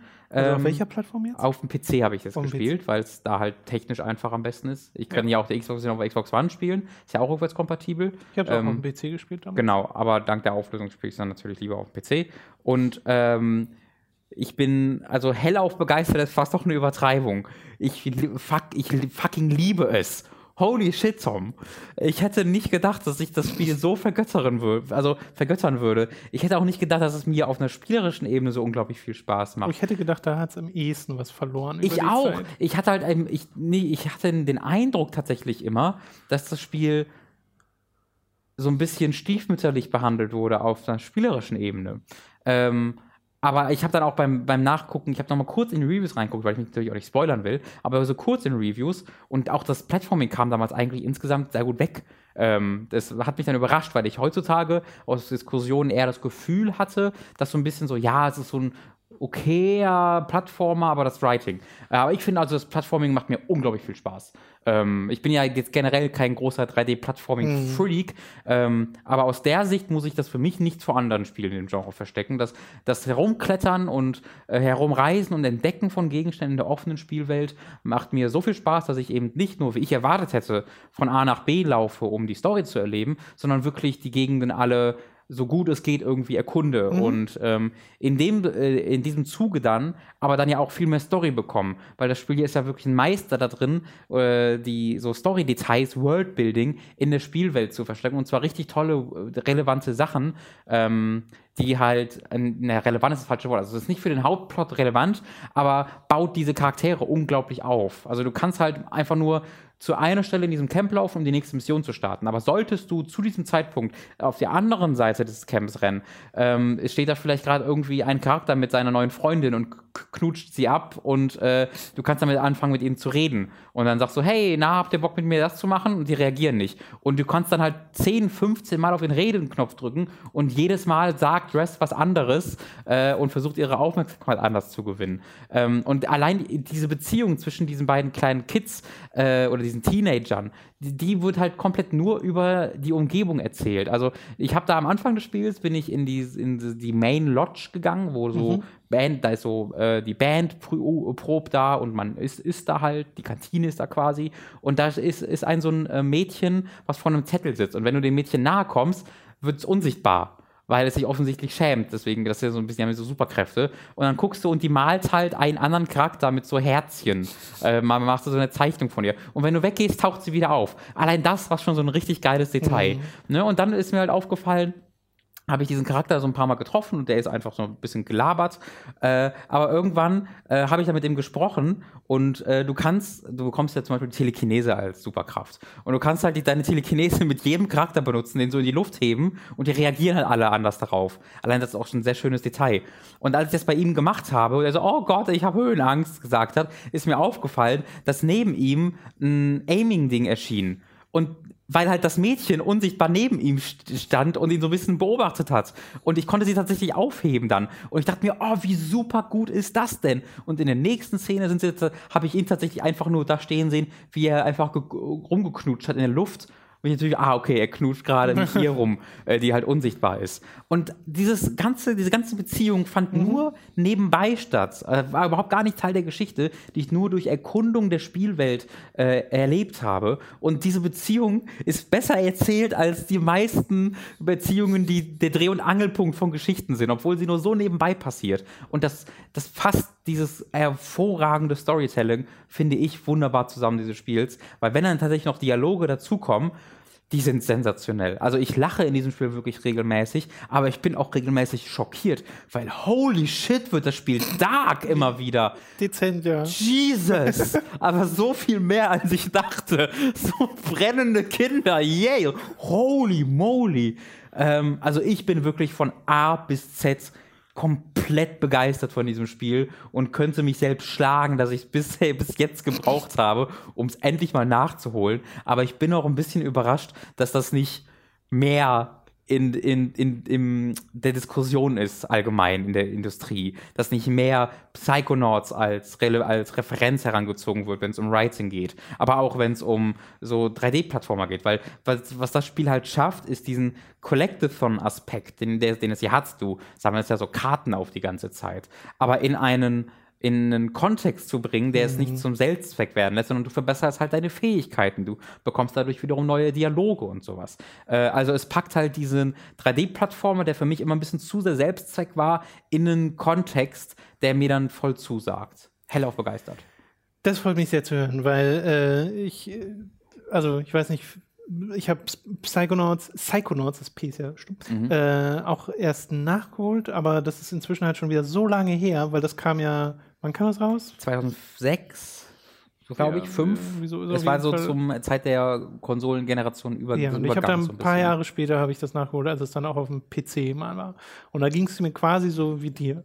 Äh, nur, dass ich das heute wahrscheinlich noch mal mehr wertschätzen könnte, äh, gerade so aus Sicht der Qualität des Writings das und ist sowas. so unglaublich. Äh, und ich habe ja auch vor, also ich werde das ja auch nochmal durchspielen, bevor Teil 2 kommt, aber Teil 2 dauert ja noch ein bisschen. Mhm. Aber jetzt kannst du dir vielleicht so ungefähr vorstellen, vor allem nachdem du dann auch das Ende gesehen hast, Ähm, Habe ich ja noch nicht, ne? Nur sicher zu gehen. achso, du bist ja- noch gar nicht. Ich habe es fünf, sechs Stunden gespielt, aber das Spiel ist angeblich ja so zehn Stunden lang, elf Stunden Achso, lang. okay, aber dann kannst du ja trotzdem äh, nachvollziehen, wahrscheinlich, wie sehr ich mich gefreut habe, als dieses Sequel angekündigt Ja, wurde. Mann, also Und wirklich. ich so dachte, oh, endlich Ja, ist ja, ja. passiert, weil das war ja total aussichtslos, ne? Das hat sich ja, Ja. einfach nicht sonderlich gut verkauft. ich meine, Jetzt es hat quasi Majestic in den Abgrund getrieben. Also, es war ja, wirklich richtig schlecht. jetzt über die Jahre ist es über Steam Sales und so Mhm. halt auch irgendwie über eine Million Mal äh, über die Ladentheke gegangen, aber ähm, wie viele das dann auch wirklich durchgespielt haben, das weiß ich Naja. nicht. Aber ja, ich glaube, ganz viele sind halt auch abgeschreckt vom Stil. Also ich würde wetten, dass ganz, ganz viele Leute sich Psychonauts angucken, sehen, wie diese Charaktere aussehen und sagen, nein, danke. Und das ist sehr, Weil es schade. ist halt super weird. Und so Es ist so es ging weird. mir am Anfang halt auch ein bisschen so, ne, dieses, ich gucke mir diese Charaktere an und denke mir nicht sofort, das ist ja hübsch, sondern ich denke ja, ja, nee, ich denk mir sein, so, ja. oh, ist das weird. Aber diese Weirdness weiß ich halt jetzt so total zu schätzen. Und nachdem Genau. ich das gespielt habe, dachte ich so, oh, das ist, das ist so gut und so eigen alles. Das Voice Acting und ist ihr seht, so ihr hervorragend. seht alle eigenartigerweise ein bisschen aus wie Insekten, aber das ist ja, ko- stimmt, komisch. Größen. Naja, ich, Äh. ich, ich glaube, einer ist vielleicht ein Ei oder ein Vogel, ein Charakter. Der ist halt so rund und, und wartet mit seinen großen Füßen. Der ist so ein bisschen verrückt. Ja, und dann ja. habe ich halt so eine, so ein, du kannst so Background-Bilderbuch-Stories freischalten für die. Und ich glaube, der ist aus dem Ei geschlüpft. Oder es war der falsche Charakter. Das hat mich einmal sehr verwirrt, weil der Charakter schlüpft einmal aus dem Ei. Vielleicht habe ich es aber auch nur Oh falsch kontextualisiert. Aber ja, auch diese, also was mir noch so im Kopf geblieben ist, sind vor allem diese Kreativität in den verschiedenen Welten, die Ja. Manifestation der Psyche diverser Leute sind.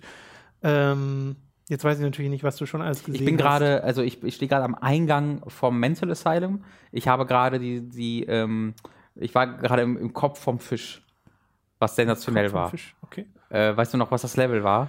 Ich. Ich sage Godzilla, dann weißt du sofort. Doch, ja, dann weiß ich. Also das allein das Ja, ja, hat mich so umgehauen, so weil ich habe halt überhaupt gar nicht mit einer spielerischen Brillanz im Spiel gerechnet. Überhaupt gar nicht. Ich dachte mir, okay, ich spiele das jetzt so ein bisschen, aber ich spiele es fürs Writing. Aber dass es mich dann in so unglaublich unterschiedliche Szenarien wirft, Mhm. die dann halt natürlich unterfüttert sind von diesem brillanten Writing. Also wo du quasi, in einer dieser Welten wirst du zum Monster, das quasi so eine Welt kaputt macht. Und dann cuttet es immer mal wieder zu so einem Nachrichtensprecher. Und das halt so eine Tintenfischwelt. Das ist so ein, so ein Tintenfisch-Nachrichtensprecher, wo du halt einen Tintenfisch-Kinderstar hast, der darüber berichtet hat, dass er dich übrigens auch ganz schön doof findet, weil das aus irgendeinem Grund natürlich relevant ist, was der Kinderstar dazu sagt, dass du gerade die Welt zerstört wird. Das ist so unfassbar gut.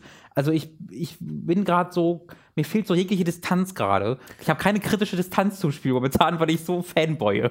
Dann bin ich mal gespannt, wie deine Meinung ist, wenn du dann durch bist. Ich äh, bin auch sehr, sehr, sehr gespannt. ja. Ähm, weil ein bisschen geht es ja schon noch. Da Ja. sind noch ein paar sehr schöne Welten drin. Also es ist wirklich auch kein kurzes Spiel. Ich bin jetzt wirklich so 50 Nö, Stunden drin. auch nicht so im und es scheint so 11, 12, 10, ne? Also für so ein. Aber mir ist halt wirklich, ich kann mich halt nicht mehr an Details erinnern. Dafür ist es zu lange her, weil Mhm. das sind jetzt bestimmt auch schon wieder acht Jahre oder so, dass ich es durchgespielt Okay. habe. Ähm, und ich habe dann immer mal wieder reingespielt. Übrigens eine äh, Empfehlung an der Stelle, spielt wirklich die PC-Version. Mhm. Ähm, die läuft am besten. Und ich habe nämlich mal die PS4-Version gespielt und das ist einfach nur ein PS2-Port, soweit ich weiß. es gibt eine PS4-Version? Ja, ja, es gibt das Spiel auf der PS4. Aber das. ähm, Aber warte mal, wird das als PS4-Version verkauft oder wird das als eine dieser PlayStation 2 Ports verkauft? Ich Weil die gibt's ja auch. bin der Meinung, es wird als PS4-Version Krass. verkauft, weil es auch Trophies hat. Das, oh ja, okay, dann ist auf jeden Äh, Fall. Krass. ich nicht. aber es läuft halt in 4 zu 3, soweit ich es in Erinnerung habe. Ja. Aber selbst wenn nicht, äh, ich habe es halt mal angespielt und dachte mir so, oh, die Auflösung ist nicht so gut und die Framerate ist auch nicht so gut und ah, ich spiele es auf dem PC. Nee, so, das ist natürlich kein Problem. äh, Weil das ist dann wahrscheinlich die beste Version und ihr kriegt die PC-Version halt schon günstig. Die wird wahrscheinlich jetzt gerade wieder Ist im wieder im Steam-Sale Angebot, sein. genau. Genau. Also äh, auch ich kann nur diese Empfehlung immer wieder aussprechen. Holt euch Psychonauts und spielt Psychonauts, weil es eines der coolsten und witzigsten und cleverst geschriebensten Spiele ist, äh, die ich so kenne. Und ich will es auch unbedingt nochmal selbst durchspielen. Was auf dem PC natürlich ganz auffällt, ist halt äh, die, die, es gibt sehr viele vorgerenderte Zwischensequenzen. Ja, sehr, sehr ja. viele. Mhm. Und wie, wie, wie es dann jedes Mal so, oh Gott, oh, ah, Mhm. ah, ah, oh, sieht jetzt so viel besser aus. Ähm, das ist halt immer wieder amüsant. Man gewöhnt sich aber dran. Und äh, das ist ein sehr kleiner Preis, den man bezahlt Genau, ja. dafür. Ja. Okay, gut.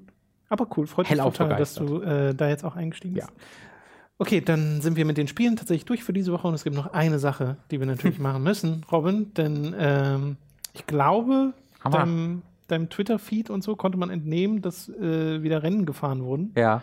Dann wäre es ja mal wieder Zeit, nach langer Zeit, für Robins famoses, Formel 1 Fest. Ja, das letzte Mal quasi dieses Mini-Ding im, im E3-Stream. E ja. Ich habe, äh, ich habe gerade dein, dein, deine Cola-Dose beäugelt, weil ich habe, ich weiß nicht, ob du es gesehen hast, ich habe ein Video gefunden im Internet. Das heißt einfach nur so How to make F1 Sounds. Und da hat jemand so eine Dose, ich habe leider jetzt nicht mehr im Kopf, wie er genau das gemacht hat, aber er hat so eine Dose zerknüllt und mit dem Mund dann da dran und dann irgendwie da reingepustet oder gemacht oder so. Und das hat sich einfach eins zu eins angehört wie ein Formel 1 Auto. Und das war das allerkrasseste, was ich hier auf YouTube gesehen habe. Das werde ich auf jeden Fall noch vielleicht fürs nächste Mal mal üben. Okay. Äh, ja, die sind dieses Mal in Frankreich gefahren. Das erste Mal seit zehn Jahren wieder in Frankreich, endlich. Auf, Zehn einem, Jahre. auf einem neuen Kurs auch. Ähm, und der Kurs ist nicht gut. Der Kurs ist überhaupt nicht gut. Der sieht auch aus wie so ein Kartkurs, weil er so. Du musst dir die charakterlosesten Kurse in so einem Rennspiel vorstellen. So sieht das aus. Einfach so Beton und dann haben sie so. Acht. Ja, ja, genau. naja, sie haben dann halt nachträglich den Kurs so verändert. Es gab eine sehr lange Gerade in diesem, in diesem Kurs. Ja. Und alle Fahrer sagen so, diese Gerade ist perfekt zum Überholen. Äh, Diese Gerade großartig, weil die anschließende Kurve wird dadurch sehr anspruchsvoll, weil du so wahnsinnig schnell bist. Also haben sie eine Schikane da reingebaut, in die Gerade einfach. Eine Schikane, also sehr enge, zwei sehr enge äh, Kurven. Äh, und das sieht halt mega scheiße aus, weil die ist halt so eingemalt in die Gerade mit so Randsteinen, ne? weil die ja nicht eingebaut ist. Und deswegen, das sieht einfach wie so ein Trackmania-Track. Es sieht richtig scheiße aus einfach. Äh, und es hat halt äh, die Strecke aktiv langweiliger gemacht, weil es die Fahrer ausbremst und weil es das Ja. Überholen eher schwieriger macht, laut allem, was sie gesagt haben. Deswegen haben alle ein sehr langweiliges Rennen auch vorausgesagt, aber das war es gar nicht. Es war tatsächlich ein spannendes Rennen, ähm, weniger wegen der Führung, weil da war halt, also allgemein, die, die Leute vorne, die da sind ihr Rennen gefahren, das war okay, aber nicht mega spannend, weil halt auch Hamilton am Anfang vorne weggefahren ist und gut war. Aber äh, Bottas und Vettel sind am Anfang gecrashed. Ähm, Bottas war, glaube ich, auf dem zweiten Platz und Vettel auf dem dritten äh, beim Start. Und ähm, Vettel hat sich einfach verbremst in der ersten Kurve äh, oder zu spät gebremst und ist halt mit seinem, vor, also er, sein, der vordere Teil seines Autos also gegen den hinteren Teil von Bottas Auto. Dadurch hat sich dann, war dann Vettels Flügel am Arsch und, ähm, also Frontspoiler war am Arsch und ähm, Bottas Reifen war am Arsch, mussten beide in die Box, sind dann als letzter und vorletzter wieder rausgekommen ähm, und mussten dann halt so von hinten das Feld aufräumen. Das hat Vettel deutlich besser hinbekommen. Ich glaube, der wurde Fünfter am Ende. Der war zwischendurch, glaube ich, aber dritten Position sogar oder vierten und wurde dann nochmal ein bisschen durchgereicht, war dann fünfter oder sechster am Ende und Bottas ist, glaube ich, nie über den zehnten Platz hinausgekommen. Ähm, der hat einfach, weiß ich nicht, hat nicht so gut funktioniert beim Bottas. Äh, und das war halt so das Spannende, ne? zu sehen, wie halt Vettel und Bottas so ein bisschen durchs Feld pflügen und das macht dann natürlich Spaß anzugucken und zum Ende gab es auch noch vorne so ein bisschen Zaktiererei, wo sich dann äh, das ein bisschen gedreht hat. Raikön mal wieder auf, äh, ähm, auf, auf, aufs Podium äh, gefahren. Aber mein, mein persönliches Highlight war tatsächlich Raikön, der ähm, die haben ja vorher immer so eine Fahrerparade, wo sie auf einem großen Truck stehen, auf der Lade, einfach natürlich kein Truck, aber es ist quasi eine Ladefläche von so einem Truck. Wo stehen sie da alle und werden dann langsam über die Strecke gefahren und winken dann den Leuten zu und währenddessen werden dann interviewt, was dann auch die Leute auf der Strecke hören. Und Kimi Räikkönen ist ja der Finne, der immer so redet und der hat auch kein Interesse daran, wirklich zu reden und der redet halt immer so und deswegen ist es halt so.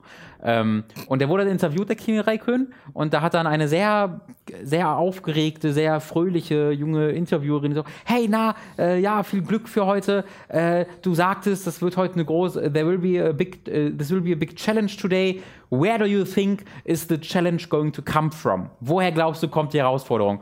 Und dann, der Herr hat sie so angeguckt, "Oh, fast drivers. Äh, Entschuldigung, nee, fast people, hat er gesagt. Where's the challenge coming from? Fast people. Das fand ich, war so eine gute Antwort. So richtig, der macht das auch nicht, um böse zu sein. Also der wollte die nicht in, Ja. in, eine, in, eine, in eine Pfanne hauen. Ist einfach, Der ist einfach kommt so. natürlich von, von Fast People, die Herausforderung. Ah, hervorragend, habe ich sehr, sehr gemocht. Und der wird, der ist halt auch Mitte, der nähert sich der 40, der Mann. Äh, dem ist halt auch mittlerweile ein bisschen egal, was da passiert, schon seit drei, vier Jahren. Ähm, aber das war so ein bisschen meine, mein, mein Highlight des Rennens tatsächlich. Ansonsten. Die, dieses Interview.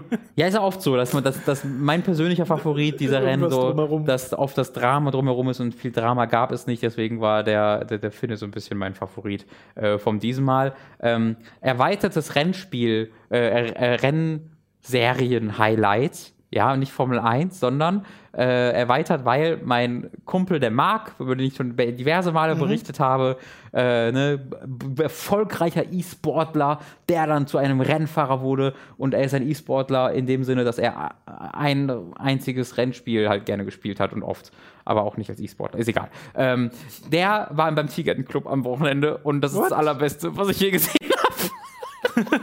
Deswegen guckt euch bitte alle in der aktuellen Mediathek, in der Mediathek die aktuelle Folge vom Tigerentenclub Club an. Da ist der Marc nämlich als E-Sportler und das ist das Beste, was mir je passiert ist. Das hat er mir schon vor ein paar Monaten Weird. erzählt, dass er die Einladung bekommt. Das musst du unbedingt machen, Marc. Du musst sofort zum Tigerentenclub Club gehen. Und dann ist er quasi so der Pate von einem dieser Teams, die dann ihre Spiele spielen. Und ein anderer, das war ein E-Sportler von, vom Wolfsburg. Nee, nee, gar nicht, aber ihre Studiospiele. Ja. Die gleichen auch wie früher. Ich wusste, kennst du, das, das kann ich noch von früher, dass die so ein Pinball-Overlay haben über den Bildschirm. Und dann geht halt ein Ball von links nach rechts wie bei Pinball. Und dann müssen die schreien, um das Ding nach oben und unten zu machen auf ihrer okay. Seite. Kennst du das? Nee. Das hatten die damals schon. Das quasi, je lauter, also die, je lauter die schreien, desto so, so steuern sie halt die, ihren Tennisschläger quasi auf ihrer Seite. Hatten sie immer noch genauso. Klang und, nur so gar nicht nach Pinball, was du gerade erklärt hast. Dass nee, ich meine noch nicht Pinball. Was meine ich denn? Ich meine. Naja, das erste Videospiel. Ach so, Pong. Pong, Dankeschön, nicht Pinball. Ich meine Pong. Pong Overlay. okay. Pong Overlay, wo halt links einsteuert, rechts einsteuert, nach oben, unten, dann ja, schreien ja, die ja. so. Das ergibt mehr Sinn. Ja, ja, genau. Und Marc ist halt als E-Sportler da und ähm, ach, ich finde das so toll, dass Marc in dieser Videospielszene jetzt so integriert einfach ist, als jemand, der keine Videospiele Müssen spielt. ihn mal als E-Sportler einladen. Voll, unbedingt. Ich, ich, was ich einfach, was ich immer mal wollte, ist mit ihm einfach Forza zu spielen, weil einfach mal zu zeigen, wie er mit dem Controller versucht, so ein Ding zu steuern, wird das lustigste ever. Das du musst aber zum Kontrast ihm auch nochmal ein Lenkrad anbieten. Ja, natürlich, natürlich. Also da wird er dann einfach mal wieder äh, einen Rundenrekord nach dem anderen aufstellen. Eben. Aber das ist halt so lustig dann zu sehen, wenn man dann den Controller in die Hand gibt, ist es absolut keine Chance mehr. Finde ich immer wieder amüsant. Äh, liebe Grüße, Marc. Das war ein toller Auftritt. Du sahst sehr dreamy aus. Äh, schönes Vorbild für die Kinder auch. Äh, herzlich, ich wünsche dir weiterhin viel Glück bei deiner E-Sportler-Karriere.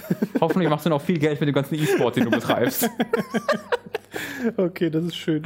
Ah, es ist so toll, wenn der beste Kumpel aus der Kindheit im Tiger Ja, ja, das, das ist, ist so toll. Äh, eine schön absurde Situation, ja. mag ich auch sehr gern. Uh. Gut, dann sind wir tatsächlich durch mit dem Podcast. Äh, mir bleibt noch zu erwähnen, zum einen, dass wir ein Forum haben und einen äh, wunderbaren Discord-Server. Falls ihr also Teil dieser äh, Community sein wollt, könnt ihr da mal vorbeischauen. Den Link dazu packe ich euch in die Beschreibung, sowohl auf YouTube als auch auf der Website, hoffentlich, wenn ich es nicht vergesse. Dann könnt ihr euch da anmelden beim äh, Discord auch. Und es sei natürlich auch patreon.com slash hooked erwähnt, denn nur durch euch ist uns diese ganze Finanzierung hier möglich, ist uns dieses ganze Projekt überhaupt möglich.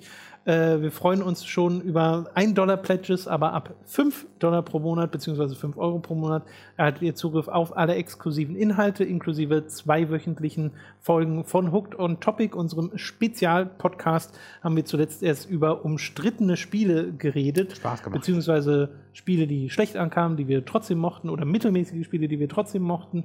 Und äh, da sind halt so Sachen dabei wie eben Bionic Commando, mhm. äh, was wir heute auch hatten, oder äh, auch sowas wie Hellgate London. Wir reden auch ein bisschen über DMC und mhm. Devil May Cry 4.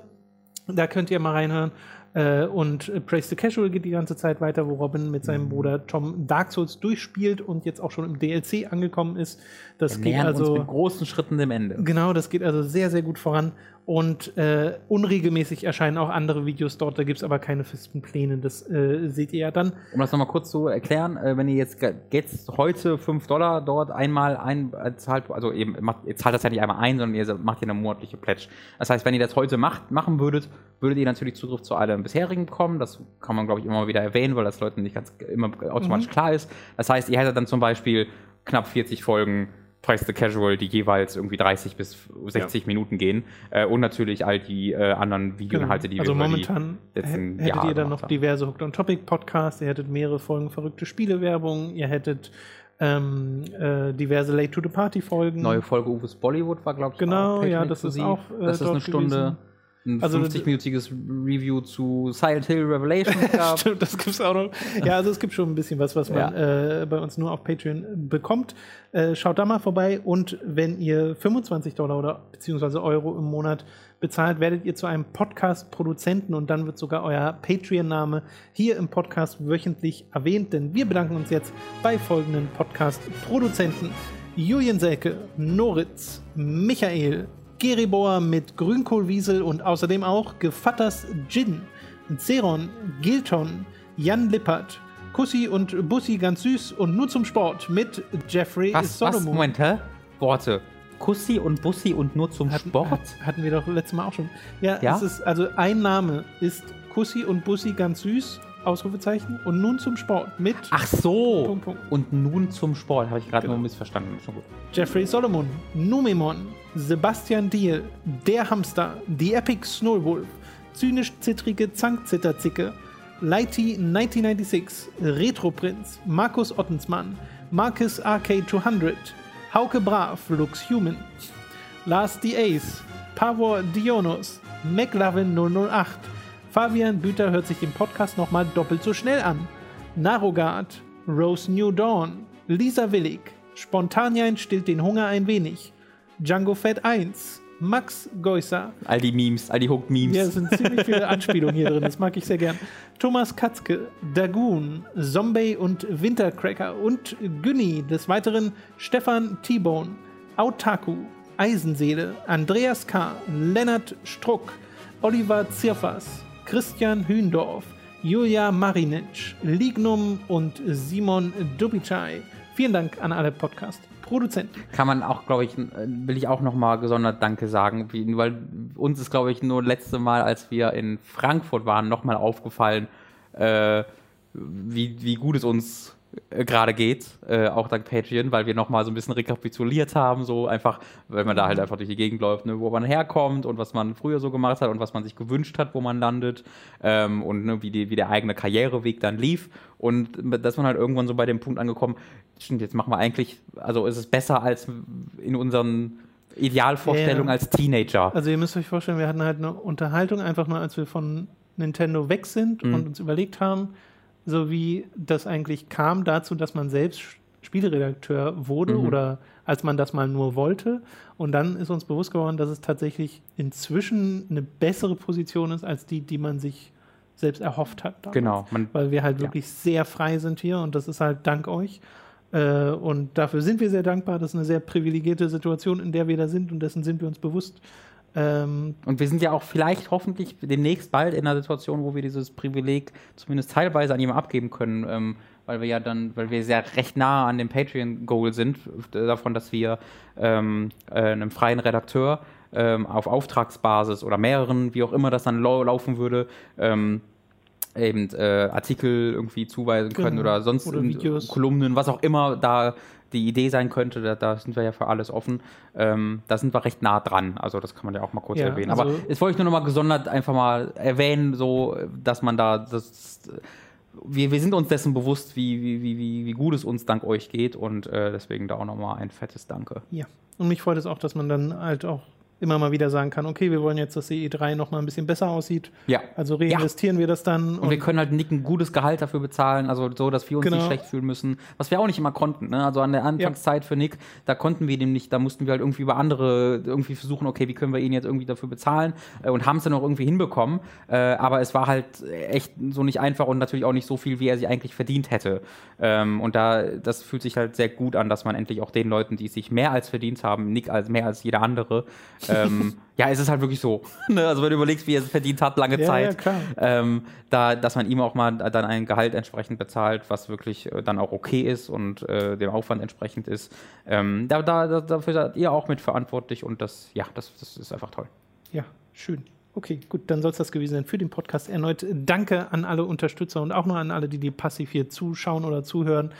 Ähm, Erzählt eurer Familie davon. Genau, und euren Freunden und euren Haustieren. Schreibt es in euer Testament. Wenn ihr umkommen solltet, dann müssen eure Familie 20 Dollar im Monat Anhucht spenden. Oder ihr. Ich glaube, so Sachen kannst du im Testament nicht ihr, festlegen. kann man im Testament Also manchmal kann ich ja, wenn andere Leute was mit ihrem Geld machen sollen. Okay, dann muss ich meine erstmal umschreiben. Aber kann man da, also dann, dann, dann, also wenn ihr Geld habt, dann äh, beachtet uns vielleicht in eurem Testament. Das wiederum sollte gehen. Das geht. So. Also warum nicht machen? oh Mann. Geht mir ein Grund. Ja, also nun.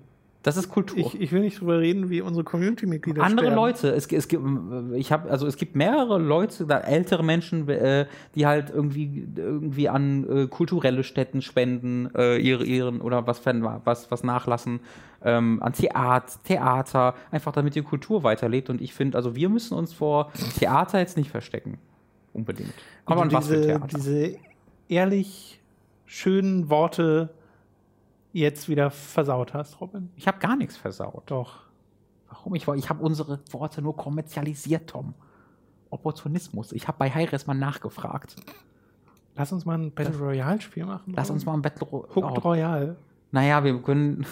Wobei das wir gucken, uns, nee, wir gucken uns immer an, womit GameStar gerade erfolgreiche Videos gemacht hat und machen dann das gleiche Video nochmal, aber halt mit einem anderen Moderator, sodass uns das nicht vorgeworfen werden kann. ja, genau. Das wäre sehr lustig. Hey, unsere neue FIFA-Show bei Hooked mit Mats. Hallo, mein Name ist Michael Obermatz. Aber eine FIFA-Show mit Mats würde ich mir voll angucken.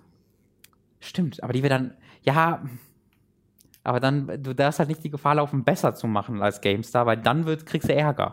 Sobald man, sagen wir immer ein bisschen schlechter bleibt, das okay. Aber wenn wir jetzt Mats daran setzen, dann wird das ja richtig gut. Hat GameStar überhaupt eine FIFA-Show? GameStar hat doch eine, klar, GameStar hat seit ein paar Monaten eine FIFA-Show. Okay, deswegen das wusste das ja, ich gar nicht. Deswegen können wir da ein bisschen im Fahrwasser mitschwimmen.